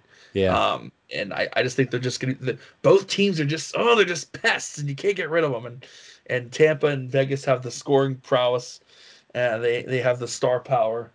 and I just think that they're gonna they're just they're going to be muddled and bothered with the goaltending of the Islanders and the goaltending of, of the of the Montreal Canadiens. I was tempted to go Montreal in the in the finals, Frank, but one thing I, I'm going to say right now, one thing Montreal and, and and the Islanders have have run into, and I know both fan bases are going to choke me out for saying this, but one thing that both Montreal and the Islanders have run into is the other team's shaky goaltending. Tuukka Mhm. Rask was not up to the challenge against them. Tristan Jarry was not up to the challenge against both those goaltenders were not up to the challenge against the New York Right. Islanders. In terms of Montreal, Toronto came out strong, but they fit, I think as a team they fell, not necessarily Yeah. Jack Campbell. I'll put it all on Jack. The team itself struggled. But the next round against Winnipeg, the Stars, and it's it's more the the whole team as a whole. But Mhm. neither goaltender played well in those series. Yeah. Campbell didn't play that well, but the, his team failed him, and the same thing in Winnipeg. Hellebuyck was less than stellar, but his Mhm. team in front failed him as well. And guess what? Montreal now faces Marc Andre Fleury. He's been the conceivably, other than Vasilevskiy, the top goaltender in the NHL. hmm So they finally see goaltending. They have Carey Price. It's a good Well, point. Well, Vegas has brought Marc Andre Fleury to the pro. The. The ultimate stopper, you know, it's like that starting Yeah. pitcher. What You know, every five days, you you know, you got a four game losing streak, you go to that stopper, yeah. and, and and that's what these goaltenders might might be to these Cinderella teams. Yeah, and and, and what, what I just say about marco Andre Fleury, he was second to who? Andre Vasilevskiy. That's who the Mhm. Islanders are facing. Yeah. And so these teams better hope that these star-studded goaltenders start finding finding the uh, the holes in the Swiss cheese or the banana peels because right now the top two goaltenders in the NHL, in my opinion, are playing in these series, and that's and that's Marc Andre Fleury and that's Andrei Vasilevskiy. Er, No, do no disrespect to Carey Price, he's stellar too, and he will have to be the reason Montreal wins this series. There's no question in my mind. He cannot be okay or whatnot. He's got if Montreal wins the series, it'll be because Carey Price stood on his head and had probably one of the best goaltending performances I've ever seen in a playoff series. Not to sell the Islanders short too, because they have the one-two punch of Sorokin and and, and Semyon Varlamov, so the, know, the the dual Russians there and goal there. But I'm sorry, Frank. I just both Montreal and the Islanders, and I sound maybe like a bitter Penguins fan saying this. They've run into teams. The goaltending has not come to play. Mhm. Vegas, Tampa Bay, so far in this series, what I've seen so far and what I predicted what would happen anyway has happened. Both goaltenders so far have come to play, and if that continues, both both of those teams will find their luck run out. That's why I have Vegas and Tampa in the, in the finals. Really good Um, points, Bronson. Yeah, I never never looked at it from that angle. Yeah, and, and yeah, I'm, I play goaltender, so I look I look very closely at that position. Bronson plays the VH very horrible position. it's very horrible altogether. uh, but no, Frank. you are no uh, Don Featherston, that's for sure. Oh, Don's fantastic. He's uh, he's he's living up in Canada now. Him and uh, he's living a great life up there in the woods and fishing and do and just living off the living off the grid. Which I I told him he needs to kidnap me and take me up there with him. I wouldn't mind living up. Off, I'm there- envious of that for sure. But um, I, I think we should save the cup predictions till next show because we'll probably have another Yeah, why show. We'll do finals, we'll do another predict. We'll we'll recap this round and do that round. So yeah, we'll Fair keep this going every two every two weeks to get together before the cup final. But Bronson, I, I think I'm going to take us to the the closing. Uh, since you just uh, wrapped up your predictions, I'll start with our quick hitters. Uh, our final thoughts. We're we're going to do. We're calling it quick hitters tonight. And since we talked all hockey. Um, we're gonna. Uh, my quick hitter is gonna just Give us be a break, Frankie. yeah, it's just going to be a trip around the other the other wide world of sports. Um, just about what's going on in each sport, real quick. Um, the U.S. Open golf has teed off today, Thursday the 17th, at Torrey Pines in San Diego. Got off to a little bit of a delayed start. The fog was rolling in off the marine layer. Um, hour and a half. Uh, I guess I was going to say rain delay. Hour and a half fog delay.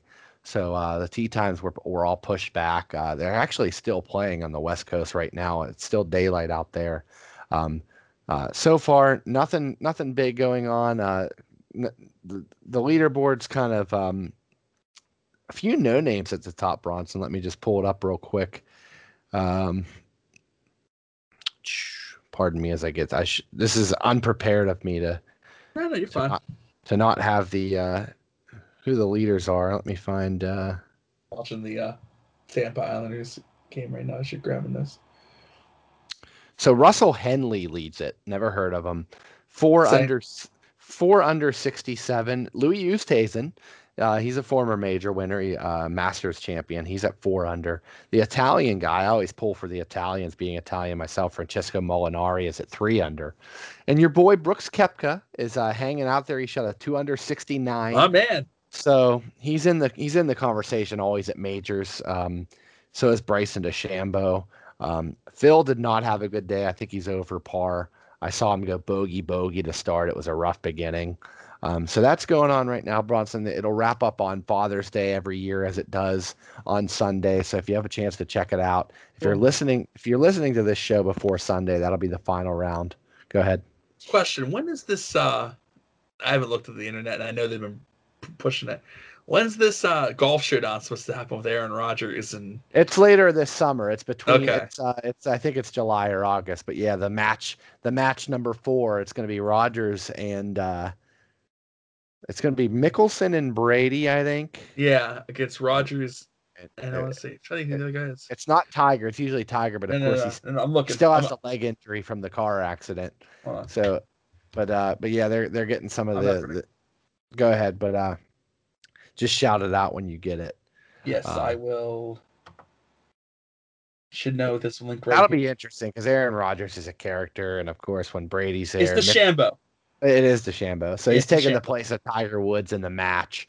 Yeah. Um, that'll be fun. I remember um, plugging that last year when it was Tiger and, and Manning and Brady and Phil. So uh, That was fun. but- I watched a little bit of that. yeah. So that's re- the golf. That's the golf world. In tennis, a sport close to my heart. I've been playing. I, just a quick bronze. I've been playing in a men's doubles league in Ellwood City on Saturdays and Sunday mornings. Um, if you're ever up uh, early, I know Bronson's kind of a night owl, but we get together I'm eight off or on Sundays, so eight or nine in the morning on weekends. Uh, sometimes it's Saturday, sometimes it's Sunday. Uh, this Sunday, myself and Sean Kuhnfair is also in this league. Uh, this Sunday at 8:30 down at Ewing Park. Uh, John DeBuano has started this, um, and, a, and a, a lot of great guys. Eight ranging ranging in ages of eight from 18 to 65. Uh, there's about 12, 14 of us uh, that get together every weekend and play in a doubles a round robin doubles tournament. Every every team gets paired off and plays each other, all for fun. And uh, it's been a blast. It's it's good exercise. It's getting outdoors. It's hanging out with you know getting some camaraderie again after COVID with some some buddies and some guys. Um, Jason Hazen's involved. Um, Sean Kuhnfair, who I mentioned. Um, young guy Trey that played number one singles at Ellwood. So uh, just a lot of fun. Our, our, our good pal Johnny DeBuano that, that teaches and coaches at, at, at Lincoln High School. Um, so so tennis is near and dear to my heart. Uh, the French Open has just concluded. Uh, Novak Djokovic wins another major, his second French. He comes back from two sets to love down and beats up and comer Stefano Tsitsipas. Um, so that was good to see Novak back on top again, winning another major. He may he may be the goat when it's all said and done. He may pass Nadal and Federer because he seems to still be rolling. His game is still on the top. Uh, baseball, Bronson. I, I've been saying it the last couple episodes. Kind of just you know chugging along. We're into we're into the uh, you know closer to closer and closer to the All Star break. Um, not much is happening. Everybody's kind of predicted to be where they were. The White Sox leading the division, the Dodgers and Padres. The Giants are a surprise. They're they're contending out west. Um, the NL East is kind of a, a mashup. Everybody's uh, uh, around 500. No no clear winner yet. Um, so big injuries. Mike Trout still out six to eight weeks with a calf. Um, my favorite player, and I know Bronson likes him as well, Shohei, Shohei Ohtani, Showtime, is still doing his thing where he's pitching and hitting. He's like top 10 in ERA as a pitcher, top 10 in strikeouts. Um, and then he's, you know, a top 10, he's got top five home runs. He's got 19 uh, bombs this year.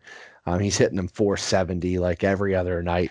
He's he's batting second in pitching, which if you look at the box score, it's crazy. It's like looking at a high school box score. He's pitching and batting second. It's unheard of. Last year they didn't let him do it. They, he would only DH and then pitch, uh, and he wouldn't he wouldn't uh, bat on the day he pitched. But now they're letting him do both. They kind of taking the kid gloves off. It's so fun to watch. Um, Other than that, Bruce, the, the NBA playoffs, we don't talk much NBA here because we don't have a team in Pittsburgh, but they're down to their final four as well. Or no, sorry. Yeah, they're they're down to their final eight. And um, Phoenix is looking good. They just swept away the Nuggets, so they they've made it all way. They're in the Western Conference Final, awaiting the winner of um, who is it? Utah and the Clippers. And the Clippers are up three games to two as we stand right now. Um, so we might have a Clippers Suns uh, Western Conference final unless um, the Jazz can find a way to, to to win the last two games. And out on the Eastern Conference side, Atlanta has Philly on the ropes, three games to two. Up and coming Cinderella Atlanta Hawks, led by dynamic Trae Young. Um, they are one win away from the Eastern Conference final. And on the other side of the bracket, we have Brooklyn taking on Milwaukee in a star studded series where you have Kyrie Irving, James Harden, and Kevin Durant taking on Giannis Antetokounmpo and the Bucks. Right now, it's three two heading to Game Six. The Nets have the lead. Kevin Durant in Game Five dropped 47 points, 19 rebounds. Bronson, it was his best performance of his career. Um, he and they're doing this without Kyrie, who's injured, and James Harden's playing on one leg.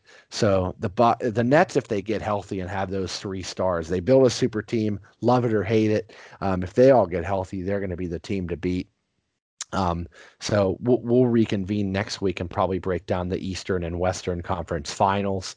Um, I kind of predicted it was going to be the the Nets and the Lakers, as everybody did. Now it's looking like the Nets and Clippers. I think Um, because um, we are hearing that Chris Paul is injured for the Suns. So keep an eye on that. Hopefully, if they have a long layoff and and yeah. that others if that other series goes seven, we need to get Chris Paul healthy. But uh, that's about it, Bronson. That's about every other sport. Um, Mm. Uh, that's going on right now.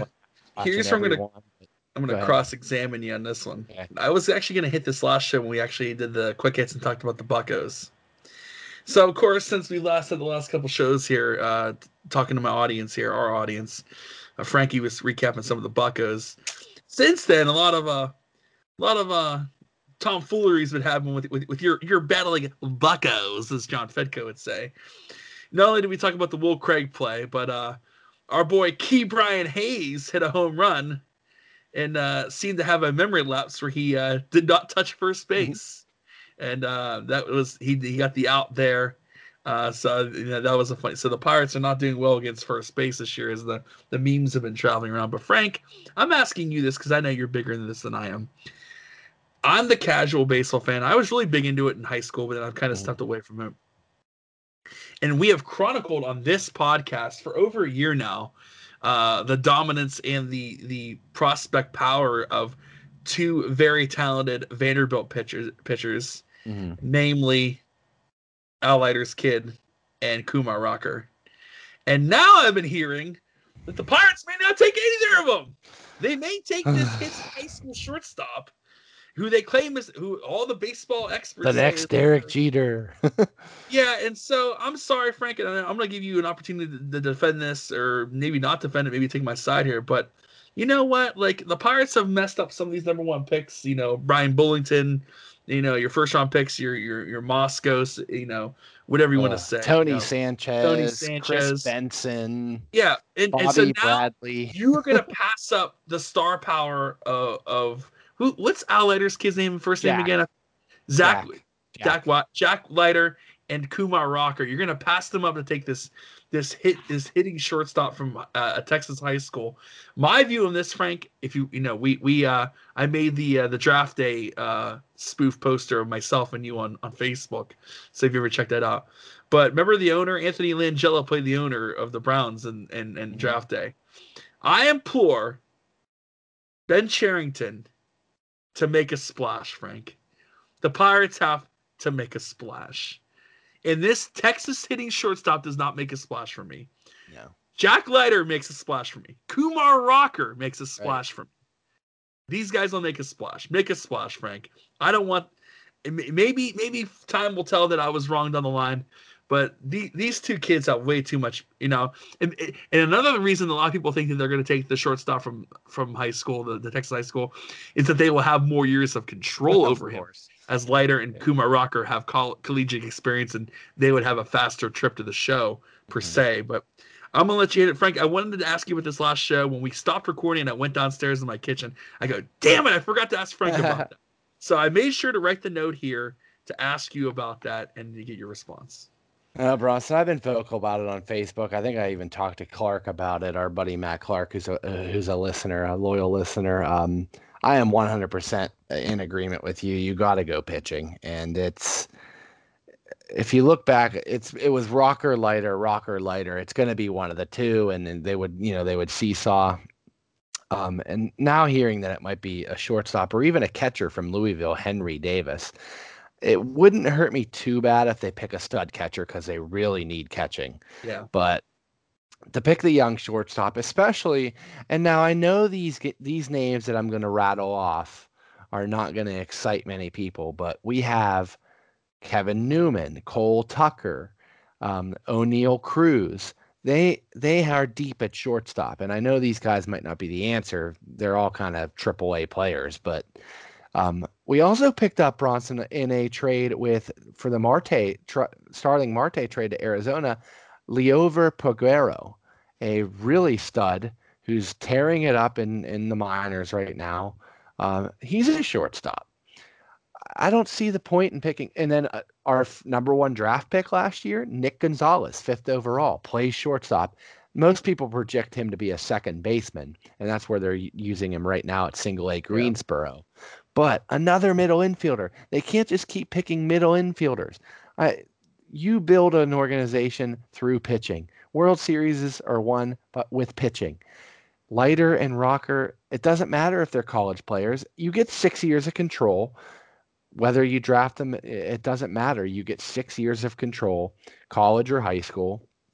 So if they pick rocker or Leiter, they're going to be here six years. They'll get to the majors faster, but the problem is, Bronson, this team knows they can't win till probably 23 or 24. And Leiter and Rocker might be banging down the door to be on the 22 Pirates. So they don't want to waste that year, is what they kind of would think. Um, what I do is I pick rocker or Leiter, pick either one. They're both dominant. I personally like rocker because the big frame. I mean, he is just a, a bulldog. You can't teach that. Um, the intimidation factors there. But I also like Leiter because he has that repeatable delivery. Reminds me of Walker Buehler. Um, you know, smaller frame, but just uh, you know, powerful. Um, both hit upper 90s. I think Rocker has a little bit better breaking stuff, but either or. Um, but you got to pick the pitcher. I'm just imploring them. I'm begging. I hate how the scouts are saying we predict that the shortstop. We predict the shortstop in all the mock drafts now. And like you said, we could be wrong. Maybe we are looking at the next Derek Jeter or the, you know, at least the next, you know, you know, Nomar Garciaparra or Miguel Tejada or Tim Anderson or Javi Baez. Like, there's a lot of good shortstops out there, and you, you know, that's the cornerstone of a of a lineup. You know, cornerstones of of an organization is pitching, but if you have to pick a cornerstone position player, it's usually a shortstop. So I, I see what they're saying, but it's so hard to predict the high school player and how they will project. When you get a college arm that's doing it against the top competition at the top program in the country, you have to think that it's a little bit more of a safer bet. Um, I don't know. Maybe they're Boras clients and they're scared away by that. Um, who knows? But uh, and they, they might be more expensive, which the almighty dollar is always on Bob Nutting's mind. But I'm with you, Bronson. I'm I'm about to throw my hands in the air and give up if they don't pick Rocker or Leiter. I'll say it like you know, like I always say it, like I'm done. I'm done with the Pirates. I could never do that because I love baseball and I love the Pirates, but it will be a tough pill to swallow. I'm hoping the Cherington regime is not going to be the same and he makes that splash and does pick the pitcher. Bronson, totally agree with you. Great topic. Yeah, so I was glad I, I got to attack that. Yeah. Last episode, I did the McCutcheon thing, which Ryan Barnes, our residential fan, appreciated me uh, getting hold of that question too. And you mentioned that you know there's the uh, the Ellwood City Tennis League. You, you mentioned mm-hmm. with with uh, with with John Debano, you know, yeah. who I know really well as well. Mm-hmm. Um, my cousin Matt Boffo, so I'm throwing his name out there he does an adult baseball, not a league, but he does um the best of Ellwood against he works at FedEx in, in Mhm. Zelienople. And so he has a bunch of guys who work there. I guess a few of them played high school baseball and have a little bit of a baseball background. Yeah. So eh, once every month he does a best of FedEx versus best of Ellwood. And like, you know, Kevin Retrudi's there and a couple other guys, you know, the guys have played Ellwood baseball before. Um, so Matt's having a game Sunday, June 27th at 1230. Um, I will be scorekeeping that game. So if any of you listening there in, in the Ellwood area and you want to come watch some baseball, come up, say hi to me, say hi to the guys. It's It's too bad I won't be in town that day, Bronson, because I'll be up there this weekend, but I won't be Yeah. there that weekend. Darn it. But we're gonna do once a month, and uh, we're actually doing another one uh, that week as well. Uh, Matt's having one Wednesday, uh, f- uh, uh, June 30th at 5 p.m. at Sanders Field in Ellwood. Mhm. He got he got some connections there with the uh, the folks at EC Baseball and got the ability to use Sanders Field. So um, I don't. The jury's still whether I will be there or not. I might have work obligations that might prevent me from being there, but um, I will be there right after work. So Yeah. um, if you can't do Sunday, do Wednesday. Fun times, good baseball. Um, you mentioned ages in tennis, ages what 18 to 65. Well, uh, Yeah. Matt, Matt and Dave Kish's dad Bucky actually threw an inning last baseball because some of the guys were done, their arms were dead. So uh, uh, I don't know how old Bucky is. Uh, I don't want to uh, disrespect uh, a good man on the air here, and uh, Mhm. but he's uh, he's certainly up there. But uh, he was pitching like he was a youngster again. He was still certainly throwing them. So my hats were off to him, and it's always fun chatting with the, those guys and fun things. So Frank was plugging the, the tennis thing. So uh, I'll plug my cousin Matt's Right. baseball game. It's always fun. And you know, Frank is a big fan of baseball there. Mhm. So there you go. So going into my two quick hitters, they're both very short. Um, the first one, Frank, is uh, racing. I'm going to hit each series very quickly, but um, IndyCar series, uh, they had the duel in Detroit. Um, another first-time winner, the former Formula One driver Marcus Ericsson of Sweden. Um, he got his first IndyCar win. Uh, uh, they do two races, Frank, Saturday and Sunday in the streets of Detroit. They do a street course in Belle Isle. Um, a tough punch in the gut for Will Power, the driver Roger Penske, the number 12 uh, Verizon Chevrolet, the former IndyCar champion in 2012. Frank, um, he was leading most of the. He fought his way up to the front, and Felix Rosenqvist uh, drives for McLaren uh, Arrow Schmidt Peterson Racing.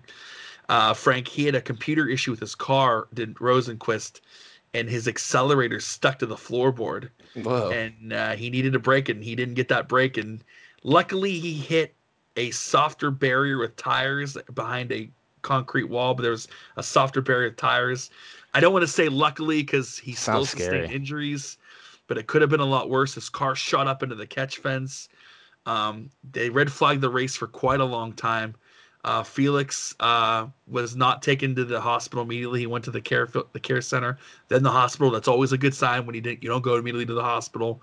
He was responsive. All of extremities, he was able to feel them. He was fun. Um, so he is injured still. He will not be racing Road America this weekend, and he did not race the Sunday race at Belle Isle. So the race was stopped for over an hour to fix the the wall and everything, and to get and to get Felix out of there. We here at the NLN Sportscast with Felix uh, uh, Rosenqvist a speedy recovery and hope to see him on the IndyCar track soon. So there was another ra- wreck a little bit later in the race, Frank, and they had the red flag again the race to, fix the track. Will Power, the uh, the Australian, was leading there for Team Penske, and the temperature in Detroit, Frank, was very hot over the weekend, and so those cars get very hot. So what happens is when they do the red flag, Frank, they go down pit road and they turn the cars off. Well, uh, those cars are run electronically by computers, and when they were given the instruction to go back to the car and fire the engines up, uh, Will Power's ECU was fried. He was unable to ignite the car to start it. So he was in first place, and he could not start the car up. So he ended up not finishing the. He came back out eventually, but he lost his first position. Uh, Wow. That enabled Marcus Ericsson to win his first career IndyCar race, another first-time winner this year in IndyCar. Uh, so Will Power was very um, Will Power was very uh, blunt about uh, about his fortunes in IndyCar, and I'm trying to figure out here. Um, and then a lot of you guys don't uh, follow IndyCar, but uh, Will Power was not very happy, uh, and he had some uh, he had some very interesting things to say about IndyCar. IndyCar because I'm the first car in, and they wait for the last car to come to get a fan on that car, and it He was asking for a fan to, to And just going cool red flag for starters, Like, the guys up there in race control never listen to any drivers. They never listen. They don't care. We've given them so many good suggestions and they don't care. And it's just, I worked my ass off today to, to have this happen. Like I'm screaming on the radio, we need a fan, get a fan. And it wasn't for you, it was for the car. Yeah, because ECU always overheats. They wait for everyone. These guys have still got air, air coming in their car. Like you work your ass off in this sport, so much money goes into it, and it's just dumb decisions like that. He was very ah, passionate. man, if it's Alex not a yellow, Rossi, the they former throw 8500 it when it comes some over to stupid get solved. idea like this, a red flag. So, Yeah. uh, yeah, he gets the same luck too, man. so Will Power is very, you know, you know, it. I'm not a big Will Power fan, Frank, but it just it it makes you feel bad, you know, that was taken away from him. But uh, and he's, you know, he'll he'll fight on. He's always one of the top drivers. And Sunday, Pato O'Ward, a guy I've been touting for the last year in this podcast, won a second race with McLaren. So that was a fun one. Real quickly, Frank, NASCAR. Kyle Larson is dominating the sport right now. The recovery, the uh, the the redemption story of Kyle Larson continues.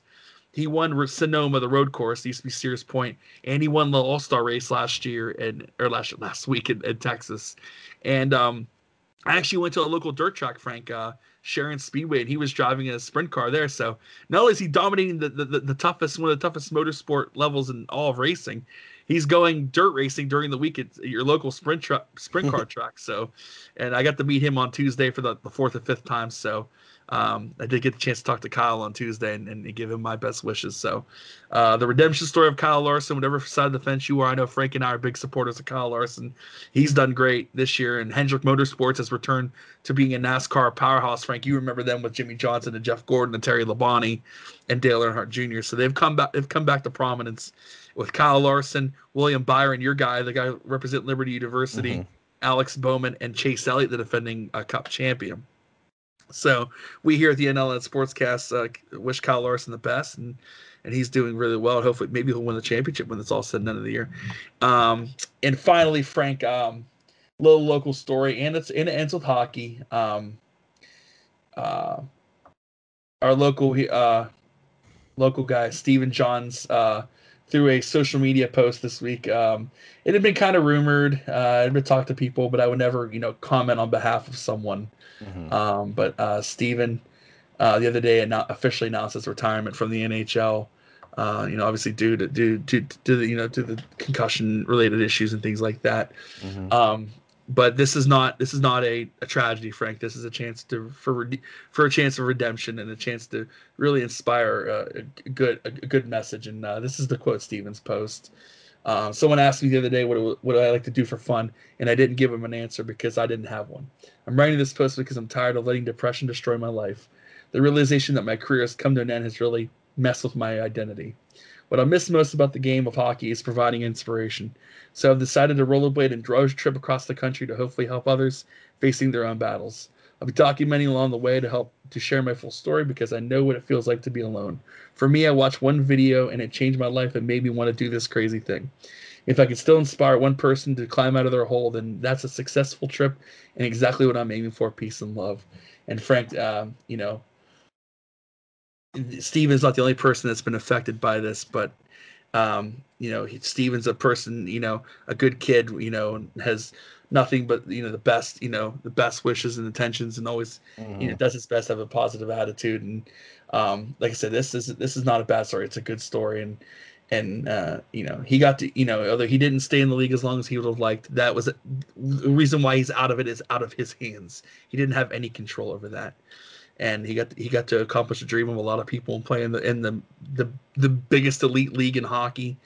Um, and so we wish Stephen tremendous luck and everything going across country doing the uh, doing the rollerblading across the country. I've seen some videos already, Frank. I know you've been paying attention to this.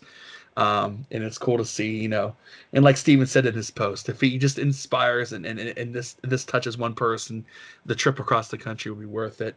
Um, Stephen's a tremendous kid. The, the entire Johns family has always been nothing but good, you know, Mhm. uh, to you know to everyone basically, and um, and uh, just it, it, it's cool, you know, seeing him rollerblading, you know, seeing the videos, and it's very inspiring. And and uh, he's a tremendous kid, and and uh, you know, guys like him, you know, nothing nothing but su- success is going to follow him, And so uh, we here at the NLN Sportscast and everyone, I'm sure everyone that listens to this uh, wishes him the best in, in his uh, his endeavor. And then because because me- mental illness, Frank, is is not is nothing nothing to mess with. It's you know that's I know people close to me who've dealt with it, and uh, and, and depression and things like that. It's it's very it's it's it's a tough thing, and they made movies about it, documentaries about it. But uh, uh, you know, there there there are great people like Stephen who are who are gonna turn you know his abrupt end to his NHL career into a positive and uh, spread a good message and, and just inspire people that they're not alone. And uh, and uh, my hats off to Stephen, and uh, he's a tremendous kid, and and uh, and hope hope he hope he stays healthy as he goes as he treks across the country because that's a that's that's, that's a tough endeavor. It's a physically demanding endeavor for sure. So so yeah, we wish Stephen all the best and and know that, that know that there's nothing but uh, a bright future ahead for Stephen. Yeah, Bronson, I've been following this story as well, and I even saw when the journey took took its first steps. It was online or in the Ellwood City Ledger. He's standing with the uh, the police, the squad car, and and his rollerblades, getting ready to go, and you know, taking off from Ellwood City, PA, across country. And it kind of reminds me of, uh, you know, uh, what Forrest Gump did in the in the famous movie Running Across the Country. It's like, yeah, uh, Stephen's going to make these, you know, pit stops in different towns, I'm sure, and and talk to community groups and individuals that have had their own bouts with, uh, with um, the the what is it called? Mental health issues. And yeah. um you know i'm sure stephen with uh you know a promising young career kind of getting derailed by injuries and the the grind with uh the rehab and the missing games and it all you know missing family i you know i can't speak for him but it's all it's all tough and um you know just wish him the best. You want him to get get right and and get get his life uh, to where he can uh, you know enjoy his retirement and you know maybe someday I'd, you know I'd love to see him get back involved in the game maybe he coaches or he does something in the front office or scouts I don't know yeah. if that's something that he wants but uh, boy even in his short career he made Ellwood City and Wampum so proud and you know he got to the pinnacle like you said and you know, I was looking up his stats the other day, 15 NHL goals. I mean, if you score one NHL goal, you you've you've arrived. And he's uh, you know he's got 15 of them, and he's played in the Stanley Cup playoffs. And you know, yes, at the age of 29, it, it ended too soon, but he's going to do great things outside of the game now. And absolutely, he's, he's going to bring awareness to this this topic that's that's uh, close to his heart and um, and help others. So he's definitely you know we're so we are proud of you as a hockey player, Steven, but we're proud of you as a human being now. And you know just just keep doing what you're doing and inspiring others. And we're, we're excited to follow this this journey of, of your rollerblading across the country to bring awareness and uh, just just you know bravo you know standing ovation to Steven Johns uh, Absolutely. Uh, Ellwood City Wampum native uh, just just su- super proud of him. Well said Bronson yeah and like I said and this is I'm taking this from the USA Today article that I was reading because I know they had the, the stats. Yeah 167 NHL games played 33 points, 15 goals, 18 assists, um, uh, 44 assists and 57 points in 118 games. Some goals there in the, American Hockey League, but you know, part of the U.S. you know National Development Program, gold medal at the 2010 you know World Under 18 Championships, four years in Notre Dame, playing for legendary coach Jeff Jackson.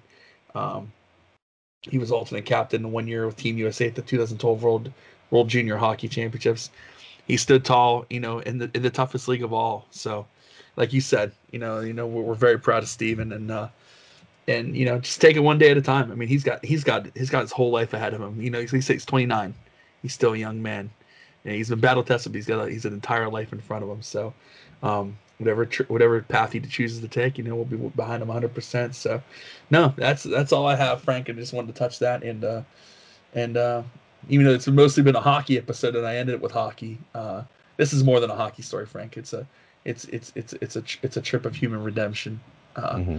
So, uh, like I said, we, we here wish Steven all the best, and I leave it to Frank to give uh, not the you know what kind of transition that, but I leave it to Frank to end the show. So I better cue the music because we know where this goes next. Frank's favorite ending.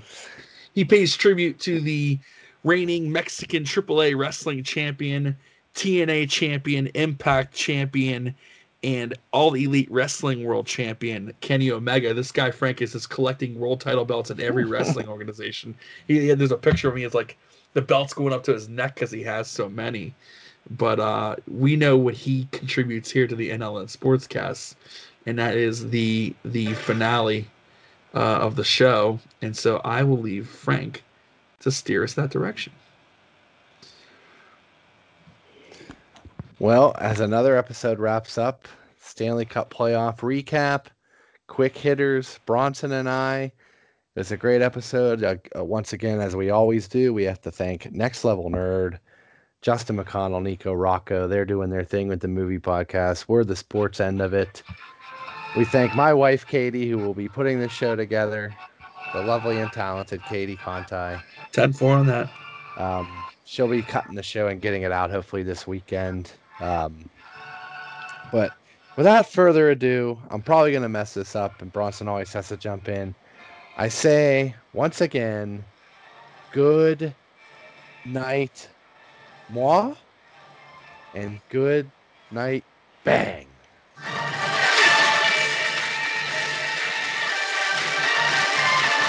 Hockey. Throw me the baseball. Now toss me the pigskin. Now feed me the rock. Now give me the rock.